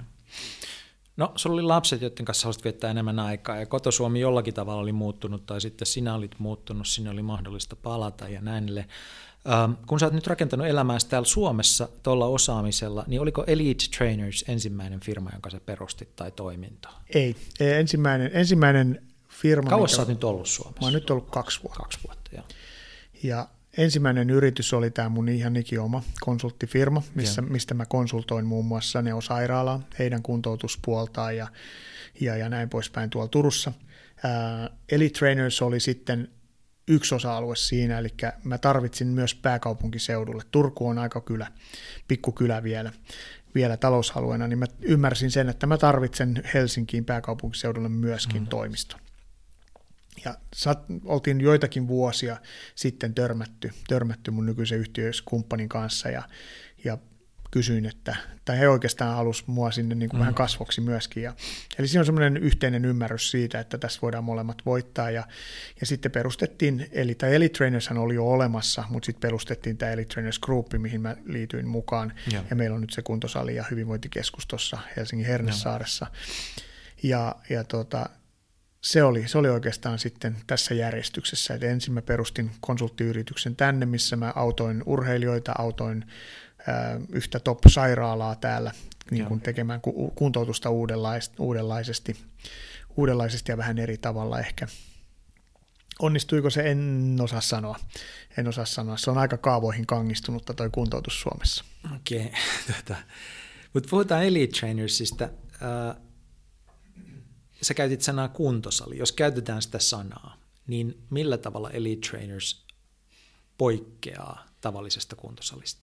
Elite Trainers poikkeaa sillä tavoin, se on, se on puhutaan, puhutaan niin kuin eksklusiivisesta ää, kliseisesti, mutta se tarkoittaa sitä, että, että me luodaan meidän asiakkaille semmoinen viihtyisä ympäristö ja sitten me luodaan heille, heille myöskin tuota niin kuin yksityisyyttä. Tarkoittaen sitä, että me ollaan hyvin eksklusiivinen palvelu. Me ei olla halpa palvelu missään nimessä, mutta meidän yritysjohtaja, huippuurheilija, yeah. se tulee sinne, se tietää, että se olla kaikessa rauhassa. Silloin valmentaja siinä apuna, ketä kertoo, mitä tehdään, ei tarvitse sitäkään miettiä, ja sitten muut palvelut toki siihen ympärille, mutta siellä ei ole selkään taputtajia tai sellaisia, kun haluaa aina jutella, jutella sun mm. kanssa. Kun yritysjohtaja puhuu tai urheilija tunnistetaan joka paikassa, niin ei sitten treenaamisesta oikein mitään tule. Me ollaan luotu semmoinen viihtyisä, hyvin yksi semmoinen missä voi yksityisesti harjoitella. Yeah. Ja me aina sanotaan, että meillä, meillä on ruuhka, jos meillä on kolme asiakasta kerralla. Ja, ja siihen se perustuukin. Meillä on aina valmentajan kanssa se, se asiakas siellä, ja se saa sieltä sen laadukkaan palvelun. Niin, sinne ei tule yksin kolistelemaan, si- vaan sinne... Toki sinne voi tulla yksinkin kolistelemaan, mutta hyvin harva tulee. Jokaisella meidän asiakkaalla, jos vielä on oma avain, ja meillä on 24-7, meillä on musiikki ja valot päällä. Ja. Eli sinne voi koska vain tulla. Ja meillä ei ole pelkästään kuntosali, meillähän löytyy sieltä terapiamuotoja, meillä löytyy siellä tämmöinen palautumiskammio, mm. tarkoittaen, että siellä on erilaisia palautumiseen liittyviä välineitä, mitä voi käyttää. Esimerkiksi pitkän lentomatkan jälkeen voi tulla sinne, Jaa. istahtaa tuolia ja heittää semmoiset puutsit jalkaan, mitkä, mitkä tekee sitten niin kuin palauttavia juttuja sun kehoon. Eli se palautuminen on yksi iso osa-alue siinä meidän, meidän konseptissa. Ja, ja se, on, se on tyylikäs, mutta se ei ole kuitenkaan mikään liian finesse sellainen, että siellä tarvitsisi pelätä, jos joku putoo lattialle, vaan siitä on tehty todella viihtyisä. Sanottu, sanottiin joskus, meidän pakko siirtää noita sohvia vähän tuossa loungeissa, kun ihmiset vaan jää sinne, kun siellä on niin kiva olla. Mm. Ja, ja tota, eli me ollaan mielestäni tehty hyvää duunia siinä, että me ollaan saatu Elite Trainersista todella, todella viihtyisä paikka. Mutta se keskittyy ennen kaikkea fyysisen kunnon parantamiseen. Elite, tra- Elite Trainers on, on personal training konseptiin perustuva, eli siellä valmentajan kanssa harjoitellaan, harjoitellaan tuota, ja meillä on hyvin tärkeä, mikä jäi varmaan sanomatta, on sana laatu. Ja. Eli ketkä meillä on valmentajina, on hyvin kokeneita, hyvin luotettavia ihmisiä. No sitten sulla on rakentumassa toinen firma tähän näin, jonka nimi on Healthy Boss. Kyllä. Ja se on enemmän kuin vain fyysistä tuota kuntoa. Kyllä. Mikä on Healthy Boss? Healthy Boss Oy. Eli jokin aika sitten, vuosi puolitoista sitten, alettiin leikkimään ajatuksella, että meillä on paljon yritysjohtajia, jotka on aika loppuun palaneet. Hmm. Mistä me tiedettiin se oli se, kun ne sanoi sen meille. Se oli, että mä en jaksa enää, että nyt tarvii tehdä jotain toisin. Mä oon pitänyt urheilijoista 20 vuotta huolta, hu, huippuurheilijoista urheilijoista, jotka tekee 30 miljoonaa dollaria vuosi pelaa pompottamalla palloa. Ja mä pidin niiden hyvinvoinnista huolta, että ne jaksoi. Mulle tulee yritysjohtaja, ketä sanoo silloin 30 kiloa ylipainoa. Se ei pysty nukkumaan, se ei pysty tekemään, se, sillä ei ole energiaa perheelle, lapsille mm. myöskään. Ja sitten me alettiin miettiä, että mitä me voitaisiin tässä tehdä. Anteeksi, tuliko tämä oppi niin kuin Elite Trainersin kautta, että siellä aloitte katsella tätä vai tuliko se? Se tuli vähän niin kuin monesta suunnasta. Okay. monesta suunnasta. Ja tämä oli sellainen ajatus, mikä oli kytänyt mun päässä jo pitkän aikaa ja varmasti mun, mun yhtiökumppanin päässä myöskin. Ja, ja alettiin miettimään sitten, että mikä, mitä me voitaisiin tehdä ja mitkä on ne osa-alueet, kun hyvin usein se on sitä, mitä syöt ja miten mm. liikut, kaksi asiaa, mutta kun hyvinvointi on niin paljon enemmän. Eli ensimmäinen asia, mitä me kysytään ja testataan, on uni, palautuminen. Eli jollei se harjoittelu tai se kuormitus tai se muu elämä mm. ja se palautuminen, uni ole tasapainossa, niin hy, ei hyvä heilu pidemmällä, pidemmällä tuota, aikavälillä. Eli, eli aina aloitettiin unesta, palautumisesta, totta kai ravintoharjoittelu, sitten tämä mun erityisosa-alue, eli biomekaniikka, mm. eli liike, semmoinen terve liike. Eli kun ihmiset istuu päivät pitkät, miten pysy, pysytään ryhdikkäänä, miten kävelyaskel pysyy kunnossa ja jopa juoksuaskel, jos on juoksijoita. Ja sitten paljon muita. Tulee mentaaliharjoittelua. Tulee, nämä kaikki alkoi tulla, niin kuin, nyt me uskotaan seitsemään elementtiä. Ja nämä kaikki alkoi tulla niin kuin kohdalleen, klikkaa kohdalleen. Mutta ymmärrettiin hyvin nopeasti, että ei me tätä vaan kahdestaan voida tehdä, vaan me halutaan parasta. Me halutaan paras ekspertti siihen, paras ekspertti tähän ja niin edelleen.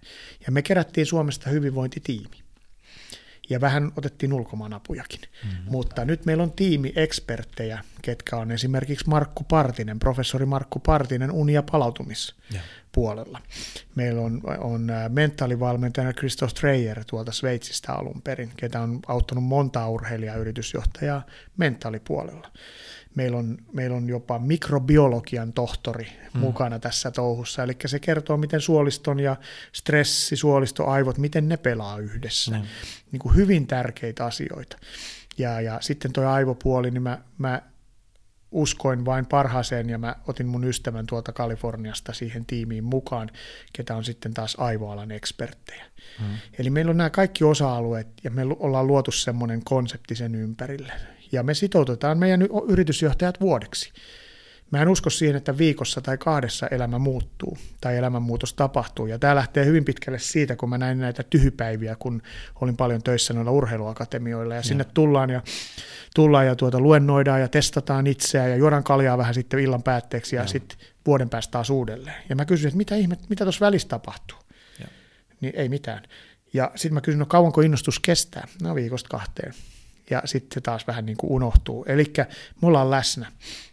Me ollaan läsnä sen koko vuoden ajan, eli meidän yritysjohtajilla on kaikilla semmoinen, tai yritysjohtoryhmillä on kaikilla semmoinen nimitetty valmentaja, kenelle voi aina soittaa. Ja, ja toki tämä teknologia nyt näyttelee isoa osaa, eli meillä on platformi, missä, mistä näkee harjoitusohjelmaa ja, ja diettiä ja niin poispäin, niin se auttaa tottahan toki, se tuo sellaisen 24-7 fiiliksen, että mulla on koko aika se coachi tuossa mukana.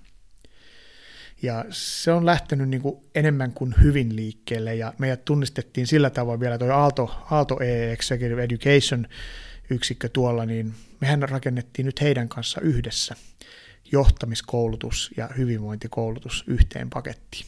Yeah. Ja Aalto EEN mukaan maailman ensimmäinen sellainen, en tiedä pitääkö paikkaansa, mutta kuulostaa ainakin pirun hyvältä. Mitä se tarkoittaa käytännössä? Käytännössä se tarkoittaa, että Aalto EEN kouluttaa johtajia Joo. eri tasoilla, tasoilla ja nyt, nyt ei puhuta heidän... Niin kuin, Johtajien jatkokoulutusta. Niin, jatkoko, eli puhutaan avoimista Joo. ohjelmista esimerkiksi, niin siihen räätälöidään, kun on ollut, ollut näitä paketteja, siellä on, vähän puhutaan siitä ja vähän puhutaan tästä, mutta missään ei ole sellaista kokonaisvaltaista mm. ollut, mikä kulkisi siinä sen journeyn mukana. Yeah. Ja nyt me kehitettiin sellainen. Ja ollaan todella ylpeitä siitä, ja se on, näyttäisi, näyttäisi siltä, se nyt lähtee joulukuussa, joulutammikuussa käyntiin, ja näyttää siltä, että siitä tulee, tulee ihan, ihan hieno, hieno juttu. Mutta meillä on po- paljon tietysti näitä ohjelmia nyt niin kuin käynnissä muitakin. Jos me, jotta me konkretisoitaisiin, jos mä esimerkiksi niin olisin lähdössä semmoiseen ohjelmaan, niin tavallaan mitkä ne on ne interventiot mun elämään, joita te alatte tehdä, jotka alkaa muuttaa mun todennäköisesti rutiineja johonkin mm-hmm, suuntaan. Mm, kyllä. Millä tavalla Healthy Boss tulee osaksi mun elämää ja mikä mun elämässä alkaa muuttua? No he, se ongelma, tai se on hyvä ongelma, mutta ihmiset on, ihmisten tavoitteet on hyvin erilaisia eri. Sä, sä olet aktiivinen, liikkuva ihminen hyvässä kunnossa. Eli me tietystikin kartoitetaan sun omat, koska jollei sulla ole tavoitetta, niin sulle ei ole motivaatiota. Mm. Eli me löydetään sulle se tavoite, se punainen lanka, mistä me lähdetään sitä parantamaan. Ja, ja se ei ole kaikille sama missään tapauksessa. Mutta nämä osa-alueet kaikki me tuodaan sulle. Tietyllä tasolla me kerrotaan niistä kaikista, ja mä uskon, että monesta sä saat kopin. Ja mistä sä saat ihan varmasti kopin, on se, että me katsotaan, miten sä nukut ensin. Me ensin, ensin katsotaan, miten sä nukut ja katsotaan vähän, miten sun aivot pelaa. Ne on sellaisia asioita, mitkä on hyvin kiinnostavia ja kertoo myöskin tosi paljon sun, missä sä oot tällä hetkellä. On monen monta asiakasta, johtajaa, urheilijaa, kuntoilijaa tullut aivan kammottavilla unituloksilla esimerkiksi. luulleet vielä, että ovat nukkuneet ihan ok. Mutta sitten kun ollaan korjattu esimerkiksi tämä unipalautumispuoli, niin paino onkin yhtäkkiä lähtenyt laskuun, ja. niin kuin hyvällä tavalla laskuun. Ja. Eli siellä on monta moneksi, mutta siitä mä, siitä mä tykkään, että se unipalautuminen on kaikille. Se on, ka- kaikki tekee sitä. Toiset enemmän, toiset vähemmän. Se on jännä muuten, miten siitä on tullut niin valtavan iso juttu. Siitä on tullut. Mä tein kaksi vuotta sitten syksyllä jutun Helsingin Sanomiin mm.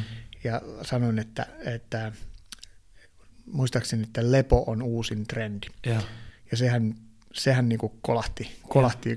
hyvin ja siitä tuli jopa terveys, vuoden terveysjuttu ja oli Petterin kirjoittama muuten myöskin Alakivimäen kirjoittama, ja siitä, siitä saatiin ihan valtavasti. Sen jälkeen joka perintöprinsessalla oli kyllä uupumus ja, ja, ja, ja näitä ongelmia, mutta tota, mikä on ihan ok, että niitä tuodaan mediaan, mutta sitten mm. tuli myöskin semmoinen, niin kuin kaikki vaan yhtäkkiä uupui. Ja, ja tota, mutta se, se, se, on, se on ollut sellainen, ja nyt on, nyt on tullut uusiakin juttuja siihen paljon. Nyt puhutaan paljon mentaalista, puhutaan paljon aivojen hyvinvoinnista, puhutaan paljon suoliston hyvinvoinnista. Ja niitä, koko aikahan niitä trendejä tulee mukaan, mutta mä en halua lähteä vain trendin mukaan. Mä haluan niin kuin parhaan puhumaan sen puolesta tai vastaan. Eli, eli mulla on niin kuin mikrobiologi, ketä tietää asiasta kaiken. Ja ja, ja se kertoo mulle kyllä, miten asiat on. Mutta mut kuitenkin sit pitää muistaa, että ei tämä ole mitään, niin kuin, ei me mitään aivokirurgiaa sulla aleta tekemään, vaan me no. halutaan tuoda se hyvin elämänläheisesti ja sun omiin rutineihin niin kuin sisällyttää näitä asioita. Eli ne on hyvin räätälöityjä ohjelmia, mitä me rakennetaan. Mutta jos on sanotaan, niin kuin, käytän nyt sitten mua vaikka esimerkkinä, että on Joo. kaveri, joka on niin kuin päässyt jo ehtinyt aikuisikään, urheilee sen verran, että on mielestään niin kuin, on hyvä olla – mutta niin kuin mietiskelee sitä, että miten mä toisaalta niin kuin kuitenkin optimoisin oman performanssini, mm-hmm. että mä mhm. olisin niin kuin, antaisin parastani niissä asioissa, missä mä haluan, mutta toisaalta niin kuin varmistelisin sitä, että elää niin kuin mahdollisimman pitkään, Juuri mahdollisimman niin kuin hyvää ja, ja tuota, rikasta elämää. Kyllä. Ja se, sehän on ollutkin se pointti meillä, että me tuodaan lisää uravuosia, lisää elinvuosia, ja. lisää laadukkaita vuosia. Se on se meidän niin kuin varmaan se paras myyntiargumentti. Ja, ja. Eikä vaan meidän, vaan niin kuin se, että hyvinvointi, sitähän se on. Mutta kyllä meidän pitää löytää, ihan niin kuin mä haen kehosta ne heikkoudet, mm. niin kyllähän me haetaan sulta niitä sun ja, heikkouksia. Ja. Eli ja, te aloittaisitte siitä unesta. Me aloitetaan, me aloitetaan aina unesta. Joo. Joo. Ja nyt me ollaan, niin kuin me ollaan aivo, aivojuttu tehty itse asiassa vähän myöhemmin tässä vaiheessa, mutta nyt uusimman tutkimuksen mukaan meidän kannattaisi lähteä sen aivotutkimuksen kanssa myöskin sinne melko alkumetreille, mm-hmm. koska uni ja tämä, tämä on sitten niin, niin tärkeitä asioita. Ja. ja sieltä lähdetään sitten tekemään sulle kunto-ohjelmaa testeihin perustuen. Lähdetään tekemään biomekaniikkaohjelmaa sitten taas testeihin perustuen. Biomekaniikka tarkoittaa liikkuvuutta? Se, tar- se tarkoittaa liikkuvuutta, oikeaoppista liikettä, oikeaoppista lihasten aktivointia, eli oikeaa tervettä liikettä. Okay. Hyvin moni ihminen kävelee esimerkiksi hyvällä mm. mekaniikalla. Se on niin hurjaa, mutta niin se vaan on, kun istutaan päivät pitkät, niin, niin ja, ja sen jälkeen totta kai mentaalivalmennus on, sieltä saa hyviä tippejä sitten, hyviä, hyviä vinkkejä sitten joka päivä se elämään ja yrittämiseen, jaksamiseen ja niin poispäin.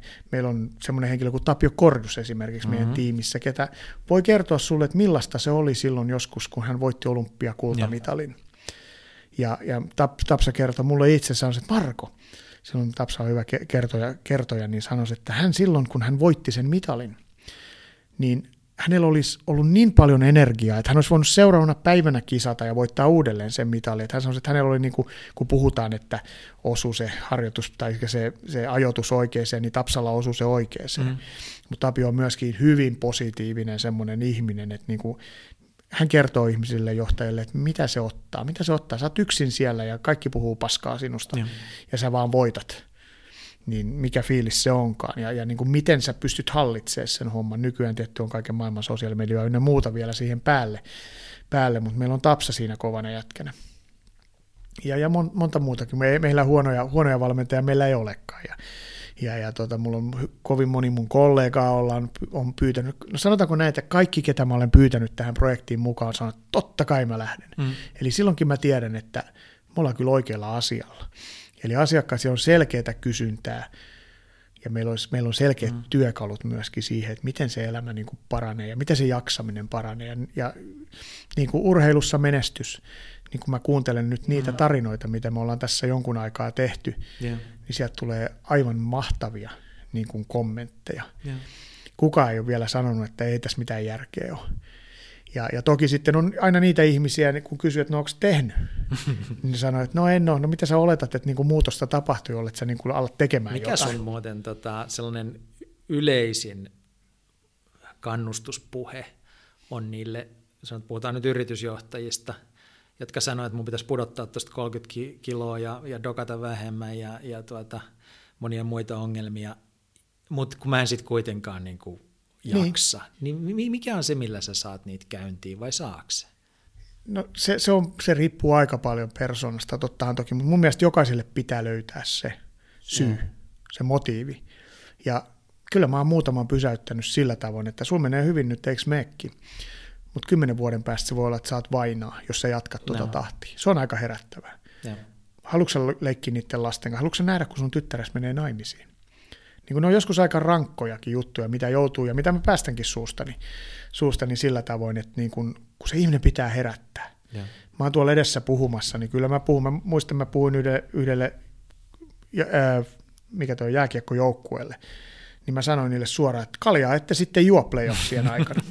Arvaa, minkä ne muisti siitä puheesta, sen, että kaljaa ette sitten juo. Ja. Mä kuulin vaan sitten, että kopissa Yrjövuori sanoi, että kaljaa ei saa juoda.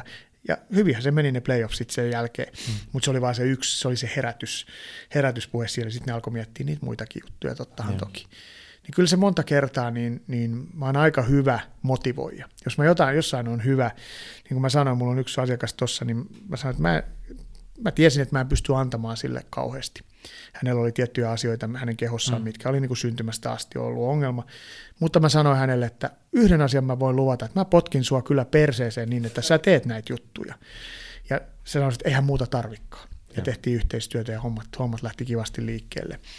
Mun niin kuin se, sen mä tiedän, että mä olen hyvä motivoija. Mä tiedän, että kaikki mun kumppanit tässä yrityksessä on todella hyviä motivoijia. Mm. Ja sitähän se on sitä motivaation löytämistä. Joo. Ja Healthy Boss, siis tämä tämmöinen kokonaisvaltainen lähestymistapa, niin se on ennen kaikkea tarkoitettu johtajille ja johtoryhmille. No sanotaanko näin, että kun me halutaan muuttaa yrityksessä hyvinvointia, halutaan muuttaa sitä kulttuuria, siitä, miten ajatellaan hyvinvoinnista yrityksessä, ne. niin me ollaan todettu, että sieltä se lähtee. Se on vaikeampaa alkaa alhaalta ylöspäin Joo. rakentamaan kuin ylhäältä alaspäin, ja se on, se on, se on selkeää. Sen takia me ollaan kohdistettu, mutta me ollaan avoimia kaikille. Me, me tehdään... Ja onko teidän palvelussa niin digitaalinen elementti Kyllä. selkeästi läsnä kanssa? On, eli Joo. meillä on, on platformi, mikä just tuli ulos, ulos, niin meillä on olemassa Healthy Boss Platform siinä, mm. eli siihen, siihen käytetään erilaisia teknologioita mm. ja sensoreita, mistä tulee informaatiota siihen. Eli mm. ollaan rakennettu sellaista plattista, mihin tulisi kaikki se informaatio mm. sen sijaan, että mulla on seitsemän eri appia, mistä mä katson sitten ja vertailen niitä. Eli pyritään semmoiseen, niin kuin, pyritään semmoiseen hyvinvointi skoreen tavallaan, että mistä sä näet, että miten hyvin, hyvin sä voit, tai miten hyvin sun yritys tai johtoryhmä voi. Joo. Ja Tarkoittaako se sitä, että tuossa on niin kuin tiettyä skaalautumisen mahdollisuutta myös, että siellä ei tarvitse koko ajan olla sitä, sitä personal traineria pitämässä kädestä tai potkimassa juuri näin, juuri näin, ja me puhutaan enemmän hyvinvointivalmentajista, mitä mm. tulee tähän kokonaisvaltaiseen, eli se on personal mm. trainingista vähän erilaista. Joo. Hyvinvointi hyvin usein Joo. mielletään personal trainingiksi, mutta me annetaan siihen aika paljon enemmän. Mutta se, että me pystytään luomaan semmoinen olen läsnä, niin se vaatii kyllä apuvälineitä ja digitaalisuus on hyvä siinä.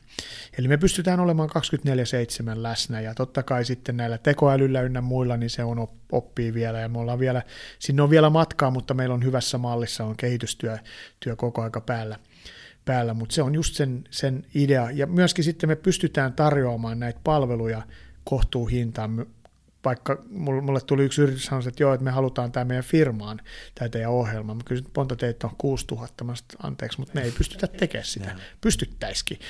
Mutta nyt kohta, kohta me pystytään, koska me pystytään skaalautumaan sillä tavoin. Ja, ja, ja, ja se antaa tärkeää informaatiota, ei pelkästään sille itse henkilölle, vaan se antaa informaatiot siitä yrityksen hyvinvoinnista.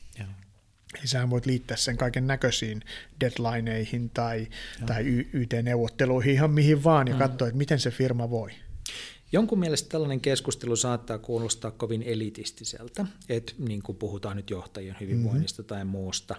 Ää, joku voi olla nyt sitä mieltä, että, että Hintsan touhut on elitistisiä, että mm-hmm. nehän valmentaa formulakuskeja, Kyllä. tai niin kuin biohakkeroinnista puhutaan enemmän enemmän, että ne on elitistisiä, mm-hmm. että, että nämä tällaiset niin friikkinuoret nyt mittailee kaikenlaista ja puhuu, puhuu superruuasta.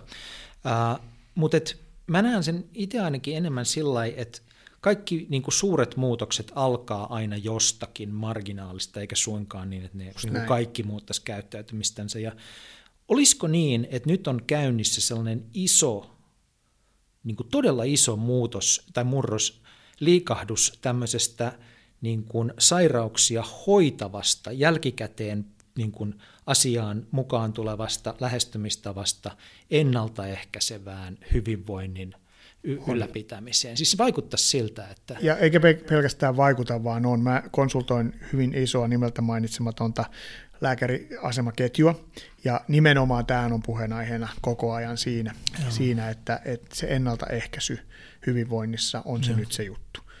Ja, ja sillä tavoin se on ikävä viidakko, eli kuka tahansa voi mennä tonne, hei minä olen hyvinvointivalmentaja, ja. koska sitä ei ole reguloitu mitenkään. Ja. Eli siinä pitää sitten kuluttajan pitää vaan niin kuin tehdä vähän itse, itse työtä. Et kyllä niitä standardeja alkaa tulla ja me halutaan Healthybossin kanssa olla standardi, sellainen hyvinvoinnin yrityksen. Mä haluan, että, että jonain päivänä, kun sulla on työhaastattelu, niin sä kysyt siltä haastattelijalta, niin by the way, onko teillä mm. toi Healthyboss-ohjelma? Eli mä haluan, että tämä on sitä osa siitä, eli, eli nykyään työn, työntekijä haluaa muutakin kuin vain sitä palkkaa. Se haluaa, että siitä pidetään huolta ja totta kai yritys haluaa pitää huolta siitä työntekijästä. Eli nämä on niin, niin tärkeitä asioita. Kun joku kysyy, niin onko teillä kilpailu? Mä, sanoin, mä, mä haittaa vaikka. Me ollaan kaikki hyvän mm. asian puolesta ja näitä huonosti voivia ihmisiä on maapallo täynnä. Meillä on kaikilla asiakkaita ihan varmasti. Niin mä näen sen tällaisena, että me ollaan kaikki hyvän asian puolella puolella ja, ja se, se, mikä feedbackia mä saan koko ajan, niin se on, siis meillähän olisi niin paljon asiakkaita, kun me vaan haluttaisiin tehdä, mm. me ei ihan olla vielä siellä, että me pystyttäisiin tekemään kaikki, ketä me halutaan. Joo, mutta tavallaan tämmöinen ihan suuri niin kuin terveydenhoidon paradigman muutos on. on Joo, niin mä, mä keskustelin tuossa just helsinkiläisen ä, terveystalon toimitusjohtajan kanssa ja puhuttiin ihan tästä samasta aiheesta, eli, eli me ollaan menossa sinne se on, se, on se, se on aina se lääkäritoiminta, ja mm. tämähän on tottahan toki niin kuin ydintoimintaa, mutta nyt on, nyt on tämä ennaltaehkäisy. Niin kuin mä sanon urheilijalle, että mun tehtäväni on pitää huolta, että mä en näe sua enää ikinä hmm. omalla tavallaan, koska mä haluan, että sä oot siinä kunnossa, että sä pystyt urheilemaan ja sun ei tarvitse tulla vikojen kanssa enää, mulla aina saa tulla, mutta, mutta niin kuin sehän on se idea ja, ja mä tiedän, että vakuutusyhtiöt on innostuneita, kiinnostuneita tästä ennalta, tottahan toki Joo. ne on. Eli tästä tulee vielä, tämä on, tämä on aikamoinen sekametelisoppa vielä, mutta mä uskon, että tästä tulee, aletaan luomaan näitä standardeja, löydetään niitä oikeita tapoja tehdä lääkäriasemien, lääkäreiden kanssa yhteistyötä ja niin edelleen. Yeah. Luulet sä, että jopa niin kuin yhteis... Tai niin kuin, tavallaan ka, muinoin, jos ajatellaan, että kun oli näitä Irja-mummoja, jotka opetti meitä syömään asiallisesti mm-hmm. ja oli urheiluseuramiehiä, jotka kannusti niin kuin liikkumaan ja nuorena. Jotenkin meillä oli niin kuin rakenteita, jotka tuotti tätä aikoinaan, mutta ne on vähän jäänyt taustalle. Uh, mutta et luulet sä, että me tälleen ihan niin kuin kansallisella tasolla, kansanterveyden tasolla voitaisiin niin kuin olla liikkumassa siihen suuntaan, että – että tämmöinen kokonaisvaltainen hyvinvointi, ennaltaehkäiseminen olisi ihan yhtä tärkeää kuin niiden sairauksien hoitaminen jälkikäteen. No mä toivon, että me ollaan menossa ja. siihen suuntaan. Sehän, sehän, ja nyt mennään vähän takaisin siihen mun toiseen kotimaahan ja to, toiseen kotipaikkaan Kaliforniaan, mistä ka- kaikki health trendit yleensä lähtee ja, ja kuinka siellä niin kuin, kuinka tärkeää se on. Siellä ei tarvitse mennä kuin ruokakauppaan, mm. niin sä näet sen että mitä, mikä se on se, se ajatusmaailma siellä. Ja nyt me ollaan mun mielestä menossa täällä vähän samaan suuntaan. Mainitsit superfoodeja ja tällaisia, niin nämä näitä trendejähän on mm. aina. Trendejähän on aina, mutta nämä perusasiat, kun saataisiin saatais ihmisille. Ja mä luulen, että nyt, nyt ollaan sen verran hyvin koulutettua ja tämä, tämä sukupolvi alkaa olla ymmärtämään mm. näiden asioiden päälle. Ja nyt kun me eletään satavuotiaaksi, mm. Mun lapset elää varmaan 120-vuotias, jos, jos luo ja suo, niin tota, kyllä siinä täytyy eri tavalla siitä kehosta huolehtia, että se jaksaa. jaksaa niin kyllä niin kuin moni asia tähän vaikuttaa varmasti, mm. mutta kyllä mä näen ihan selkeästi, mä puhun tuolla kentällä paljon, ja kun johtajat vaikka mun luennon jälkeen lähestyy mua, niin se on, se, se on ihan uskomatonta se, se mielestäni se vastaanotto. Mm. Että niin kuin, Marko, että et tuu puhu meille. Että hänkin haluaa niin ton fiiliksen sinne meille kanssa, että ei pelkästään itse, vaan meille myöskin. Ja totta kai tähän on mahtava tilaisuus sitten sanoa, että hei, by the way, että meillä olisi tällainen konseptikin. Ja, ja mielestäni toi on, mutta se, mä, mä tykkään puhua ihmisten edessä. Mä puhun lukiolaisille jaksamisesta ihan yhtä lailla kuin huippuurheilijoille. Mä olin just olympiajoukkueelle puhumassa niin ää, jaksamisesta, mutta mä puhun yritysjohtajille myöskin jaksamisesta. Ja se on niin yhteinen aihe kuitenkin vähän eri kulmilla, mutta mut se, että ja jokaisella johtajalla on lapsia, ketkä treenaa. Mm. Siinä on, niin kuin, se, on, se on hyvä paketti ja, ja se, että mä, mä tuon tietysti tuot huippurheilusta sitä osaamista, niin kuin tuo Korjuksen Tapio esimerkiksi, niin se tuo paljon sitä uskottavuutta, tottahan toki siihen. Mm. Niin kuin Aki, Aki myöskin silloin aikoinaan, niin, niin hän oli hyvin monen huippurheilijan henkilääkäri ja, ja tota, toi sitä, sitä, mm. sitä maailmaa siihen kanssa ja niitä tarinoita ja niitä onnistumisia ja jaksamisia ja näin poispäin. Et nyt on tietysti Aki, Aki on tuolla, tuolla muilla mailla, muilla mailla vierahilla, mutta tota, meillä on, mulla on hyviä Aki-tarinoita mm. kanssa. 20, 20 vuotta, 5 vuotta sitten mä soitin Akille ja sanoin, että palkkaa mut. Aki sanoi, että nyt ei ole just tarvetta, että kiitos soitosta. Ja sitten se soitti 25 minuutin vuoden päästä mulle ja sanoi, että Marko, mä haluan palkata sut. ja sen takia mulla on jo duuni. Mutta tämä oli hauskoja tarinoita siinä, siinä mielessä kanssa. Että tota, mutta niin kuin mä sanoin, hän oli hyvällä asialla ja mä uskon, että me vähän niin kuin jatketaan mm. tässä, tässä samalla polulla ja samankaltaisten ammattilaisten kanssa mennään ja, ja tuodaan ihmisille paljon tietoa. Mun mielestä se lähtee sieltä tietoisu- tietoisuudesta, tietoisuuden lisäämisestä ja siitä, että sen pystyy, niin kuin, se on niin, jos se on rakettitiedettä, niin se ei onnistu. Mutta jos se on helppoja, yksinkertaisia, jokapäiväiseen elämään liittyviä ja helposti, helposti laitettavia asioita, niin siitähän se lähtee liikkeelle. Me ei pakoteta mihinkään, mutta me tehdään selväksi, että ilman, jos, jos ei niin seuraa tällaista polkua, niin muutosta ei tapahdu. Muutos ei tapahdu yön yli muutos ei tapahdu missään nimessä yön, yön yli, mutta se, että jollet sä itse päätä, että hei, niin kuin sun, sun keississäkin, mitä sä haluat. Hmm. No mä haluan, että vähän vielä lähtisi painoja, mä jaksaisin, jaksaisin paremmin ja okei, katsotaan sulle ohjelma, katsotaan miten sun uni menee, katsotaan millaista treeniä sä pidät ja sanot, että sun polveen vähän sattuu, no katsotaan nyt sun biomekaniikka vielä sitten. Me saadaan noin kolme elementtiä kuntoon, niin sun elämänlaatu kasvaa saman tien. Tai paranee saman tien. Ja. Ja tällä, tällä filosofialla me mennään. Loppua kohden tässä Genex Finland podcastissa aina kysytään muutamia kysymyksiä. Nyt mä en malta olla kysymättä vähän enemmän kysymyksiä kuin no niin, tavallisesti. tulla vaan. Tota, on, kaiken tämän jälkeen, kirjan luettua, niin se on kuunneltua, niin kiinnostaa muutamat asiat, niin kuin, että miten, miten sä näitä asioita, tai mikä on sun käsitys ja, ja käytäntö.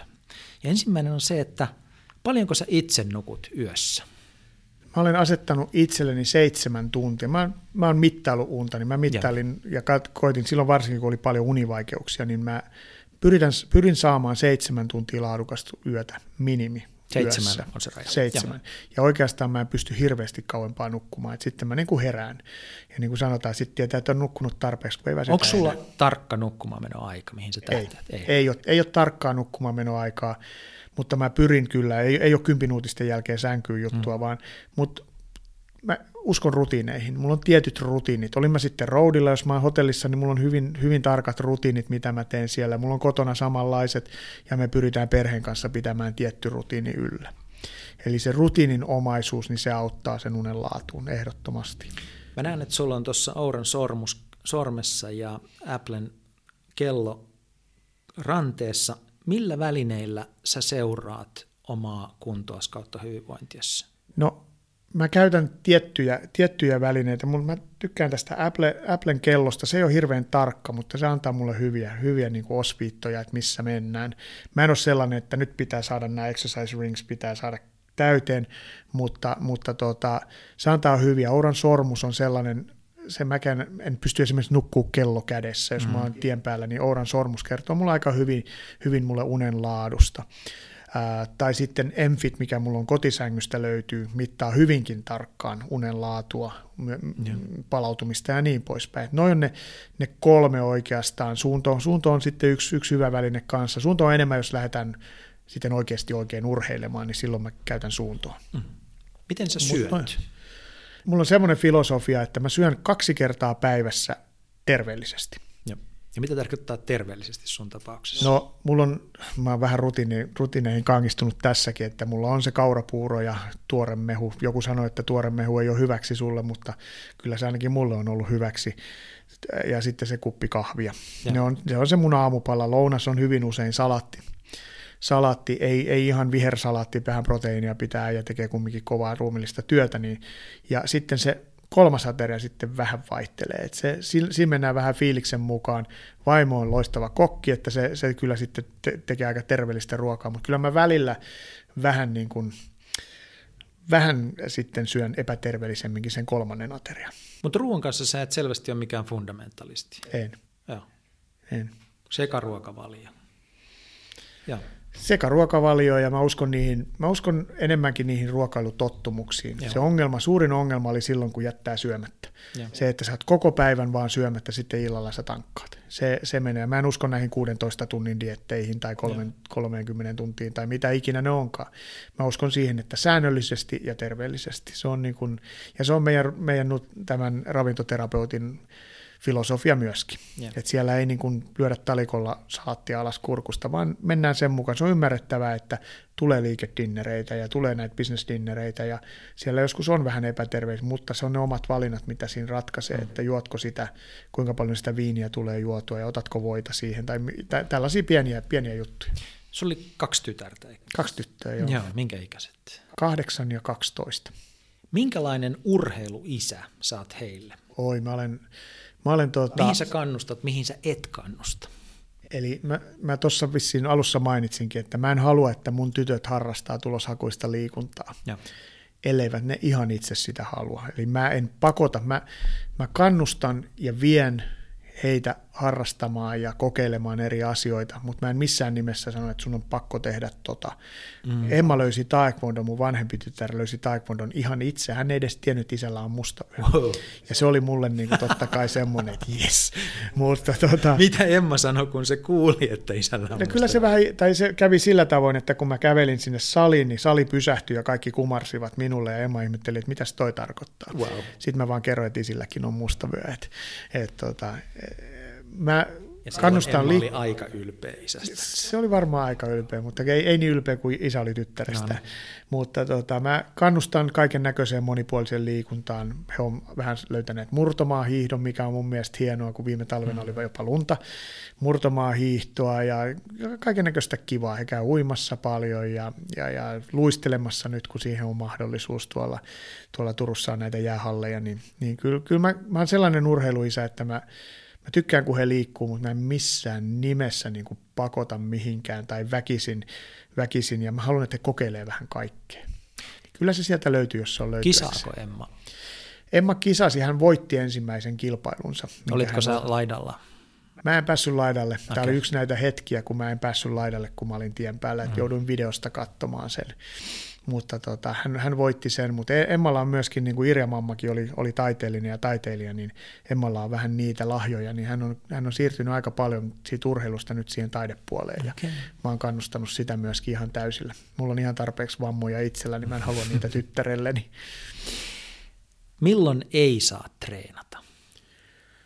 Kyllä se keho sen kertoo kyllä mun mielestä keho kertoo sen, että milloin ei saa treenata. Jos ei tee mieli lähteä lenkille, niin silloin ei varmaan kannata lähteä Entäs lenkille. usein niin on siinä kahden rajoilla, että onkohan mulla liik- vähän flunssaa, että pitäisikö lähteä vai ei? Kipeänä ei pidä urheilla koskaan, sehän on niin. Mut se, että Entäs sitten sellainen, että, että niin kun, nyt keho on niin kun jotenkin tosi rikki edellisestä treenistä. Tekisi mieli mennä, mutta en ole varma. Että se ei varmaan palautunut siihen mennessä ja. sitten vielä, mutta kannattaa mennä ja katsoa vähän sitä sun omaa viikko-ohjelmaa ja katsoa, että mitä siellä on. Hmm. Kun se ei ole pelkästään se harjoituksesta tuleva kuormitus, vaan siinä on kaikki muukin kuormitus.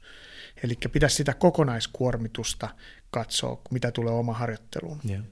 Ja urheilijalle tietysti huippurheilijalle ihan toinen juttu, sieltä pitää löytää sitten sitä kehitystä ja sitä vastetta ja tällä, se on vähän, vähän erilaista, Jokin, vähän toki, eri tavalla mutta... toimitaan, mutta hyvin usein niin... Mä kysyn tätä anteeksi sen takia, että se oli hirveän monta tarinaa tuossa sekä omasta itsestäsi että mm-hmm. sitten sun asiakkaista näistä urheilijoista, jossa niin kuin ihan sama, miten rikki ollaan, niin mennään kentälle, Joo. mennään treenaamaan, aina mennään. Joo, ja siinä, siinähän on sitten tietysti, kun puhutaan vaikka noista koripallokundeista, kenen kanssa tein töitä, niin siellä tulee sitten niin paljon erilaisia juttuja, mm. eli paineita, paineita joka suunnasta, vaikka ei aina saiskaan mennä.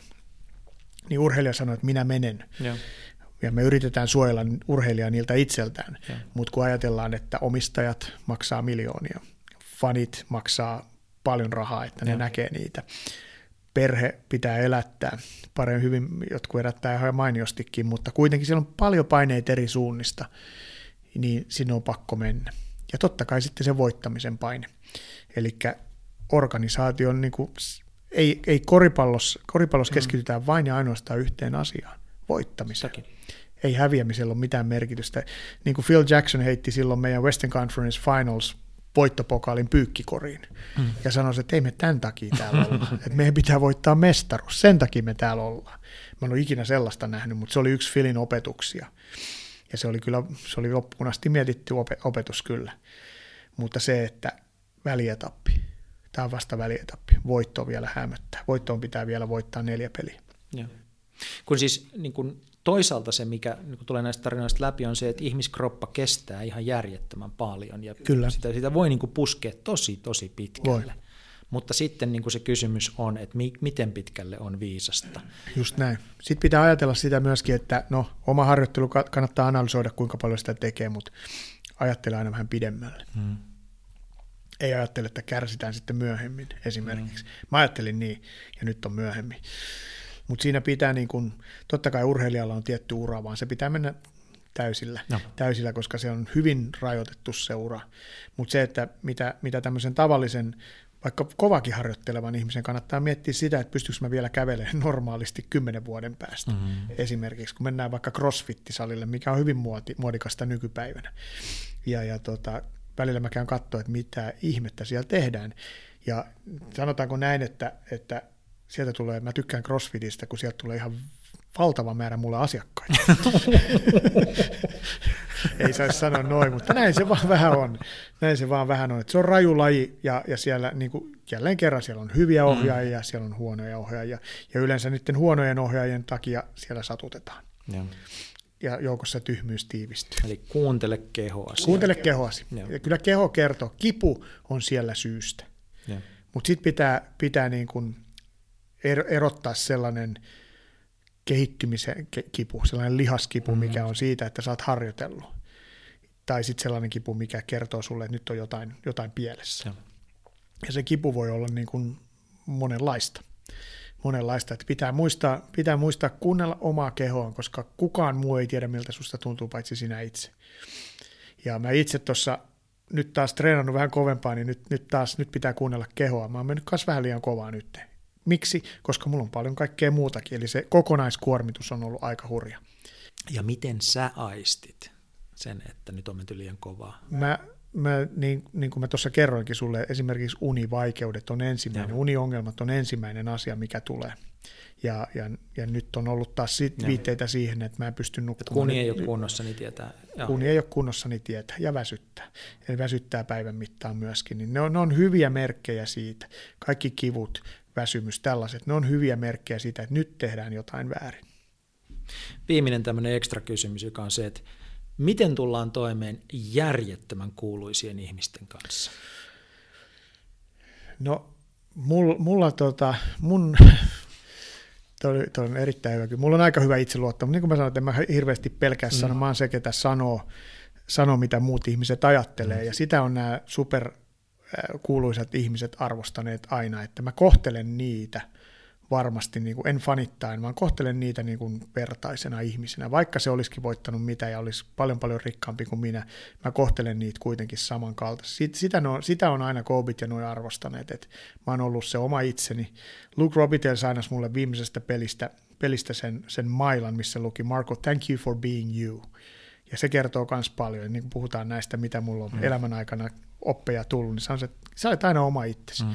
Sua ei niin kuin kiinnostanut, oliko siinä superstara tai ei sä aina, niin kuin, niin kuin, me oltiin sellaisessa, niin kuin Kobe sanoi F you, niin mä sanoin sille takaisin, no F you. Ja mä olin varmaan yksi niitä harvoja, ketä uskalsi sitä, sen tehdä, tehdä. että, että tämä kuvasti meidän, meidän suhdetta ja ehkä se mm. kuvastaa mm. myöskin sitä, miksi mä tulin hyvin toimeen niiden kanssa. No. Ja sitten ne kolme kysymystä, jotka kaikilta muiltakin on aina Joo, kysytty ja kysytään ne sultakin. Eli tuota, mikä olisi semmoinen appi tai ohjelma tai verkkopalvelu, mitä sä oot viime aikoina käyttänyt enemmän kuin aikaisemmin? No mulla on, tota, mulla on hyvin mielenkiintoisia uusia. Mä oon näissä startup vähän mukana, ja. niin mä olen aika paljon käyttänyt noita meidän, meidän startuppien appeja ja testaillut niitä. Ja nyt mä saan Yhdysvalloista semmoisen erittäin mielenkiintoisen liikke, liikettä analysoivan ja tunnistavan appin. Ja sitä, sitä mä oon nyt käyttänyt viime aikoina, en sano vielä nimeä, mutta tota, sitä mä oon käyttänyt viime aikoina aika paljon. Mikä on se anturi, jolla se tunnistaa? Onko se tuossa kellossa kamera, vai? Kamera, kamera. Eli nyt on nuo algoritmit on niin mahtavia, että ne liikkeestä jo tunnistaa aika paljon kameran kautta niin kuin asioita, ja tämä on hyvin mielenkiintoinen. Eli mä kyllä, kyllä nämä appit, mitä mä käytän, niin ne on uniappeja tai on Enfittiä ja, ja mm-hmm. näitä, missä analysoidaan kehoa ja, ja, ja, ja tietysti sitten mä oon iso musiikin ystävä, niin nämä musiikkiapit menee aina sitten Toki. myöskin. Mikä on semmoinen kirja, jota sä olisit viime aikoina suositellut vastaantulijoille, että lukekaa, kuulkaa tämä.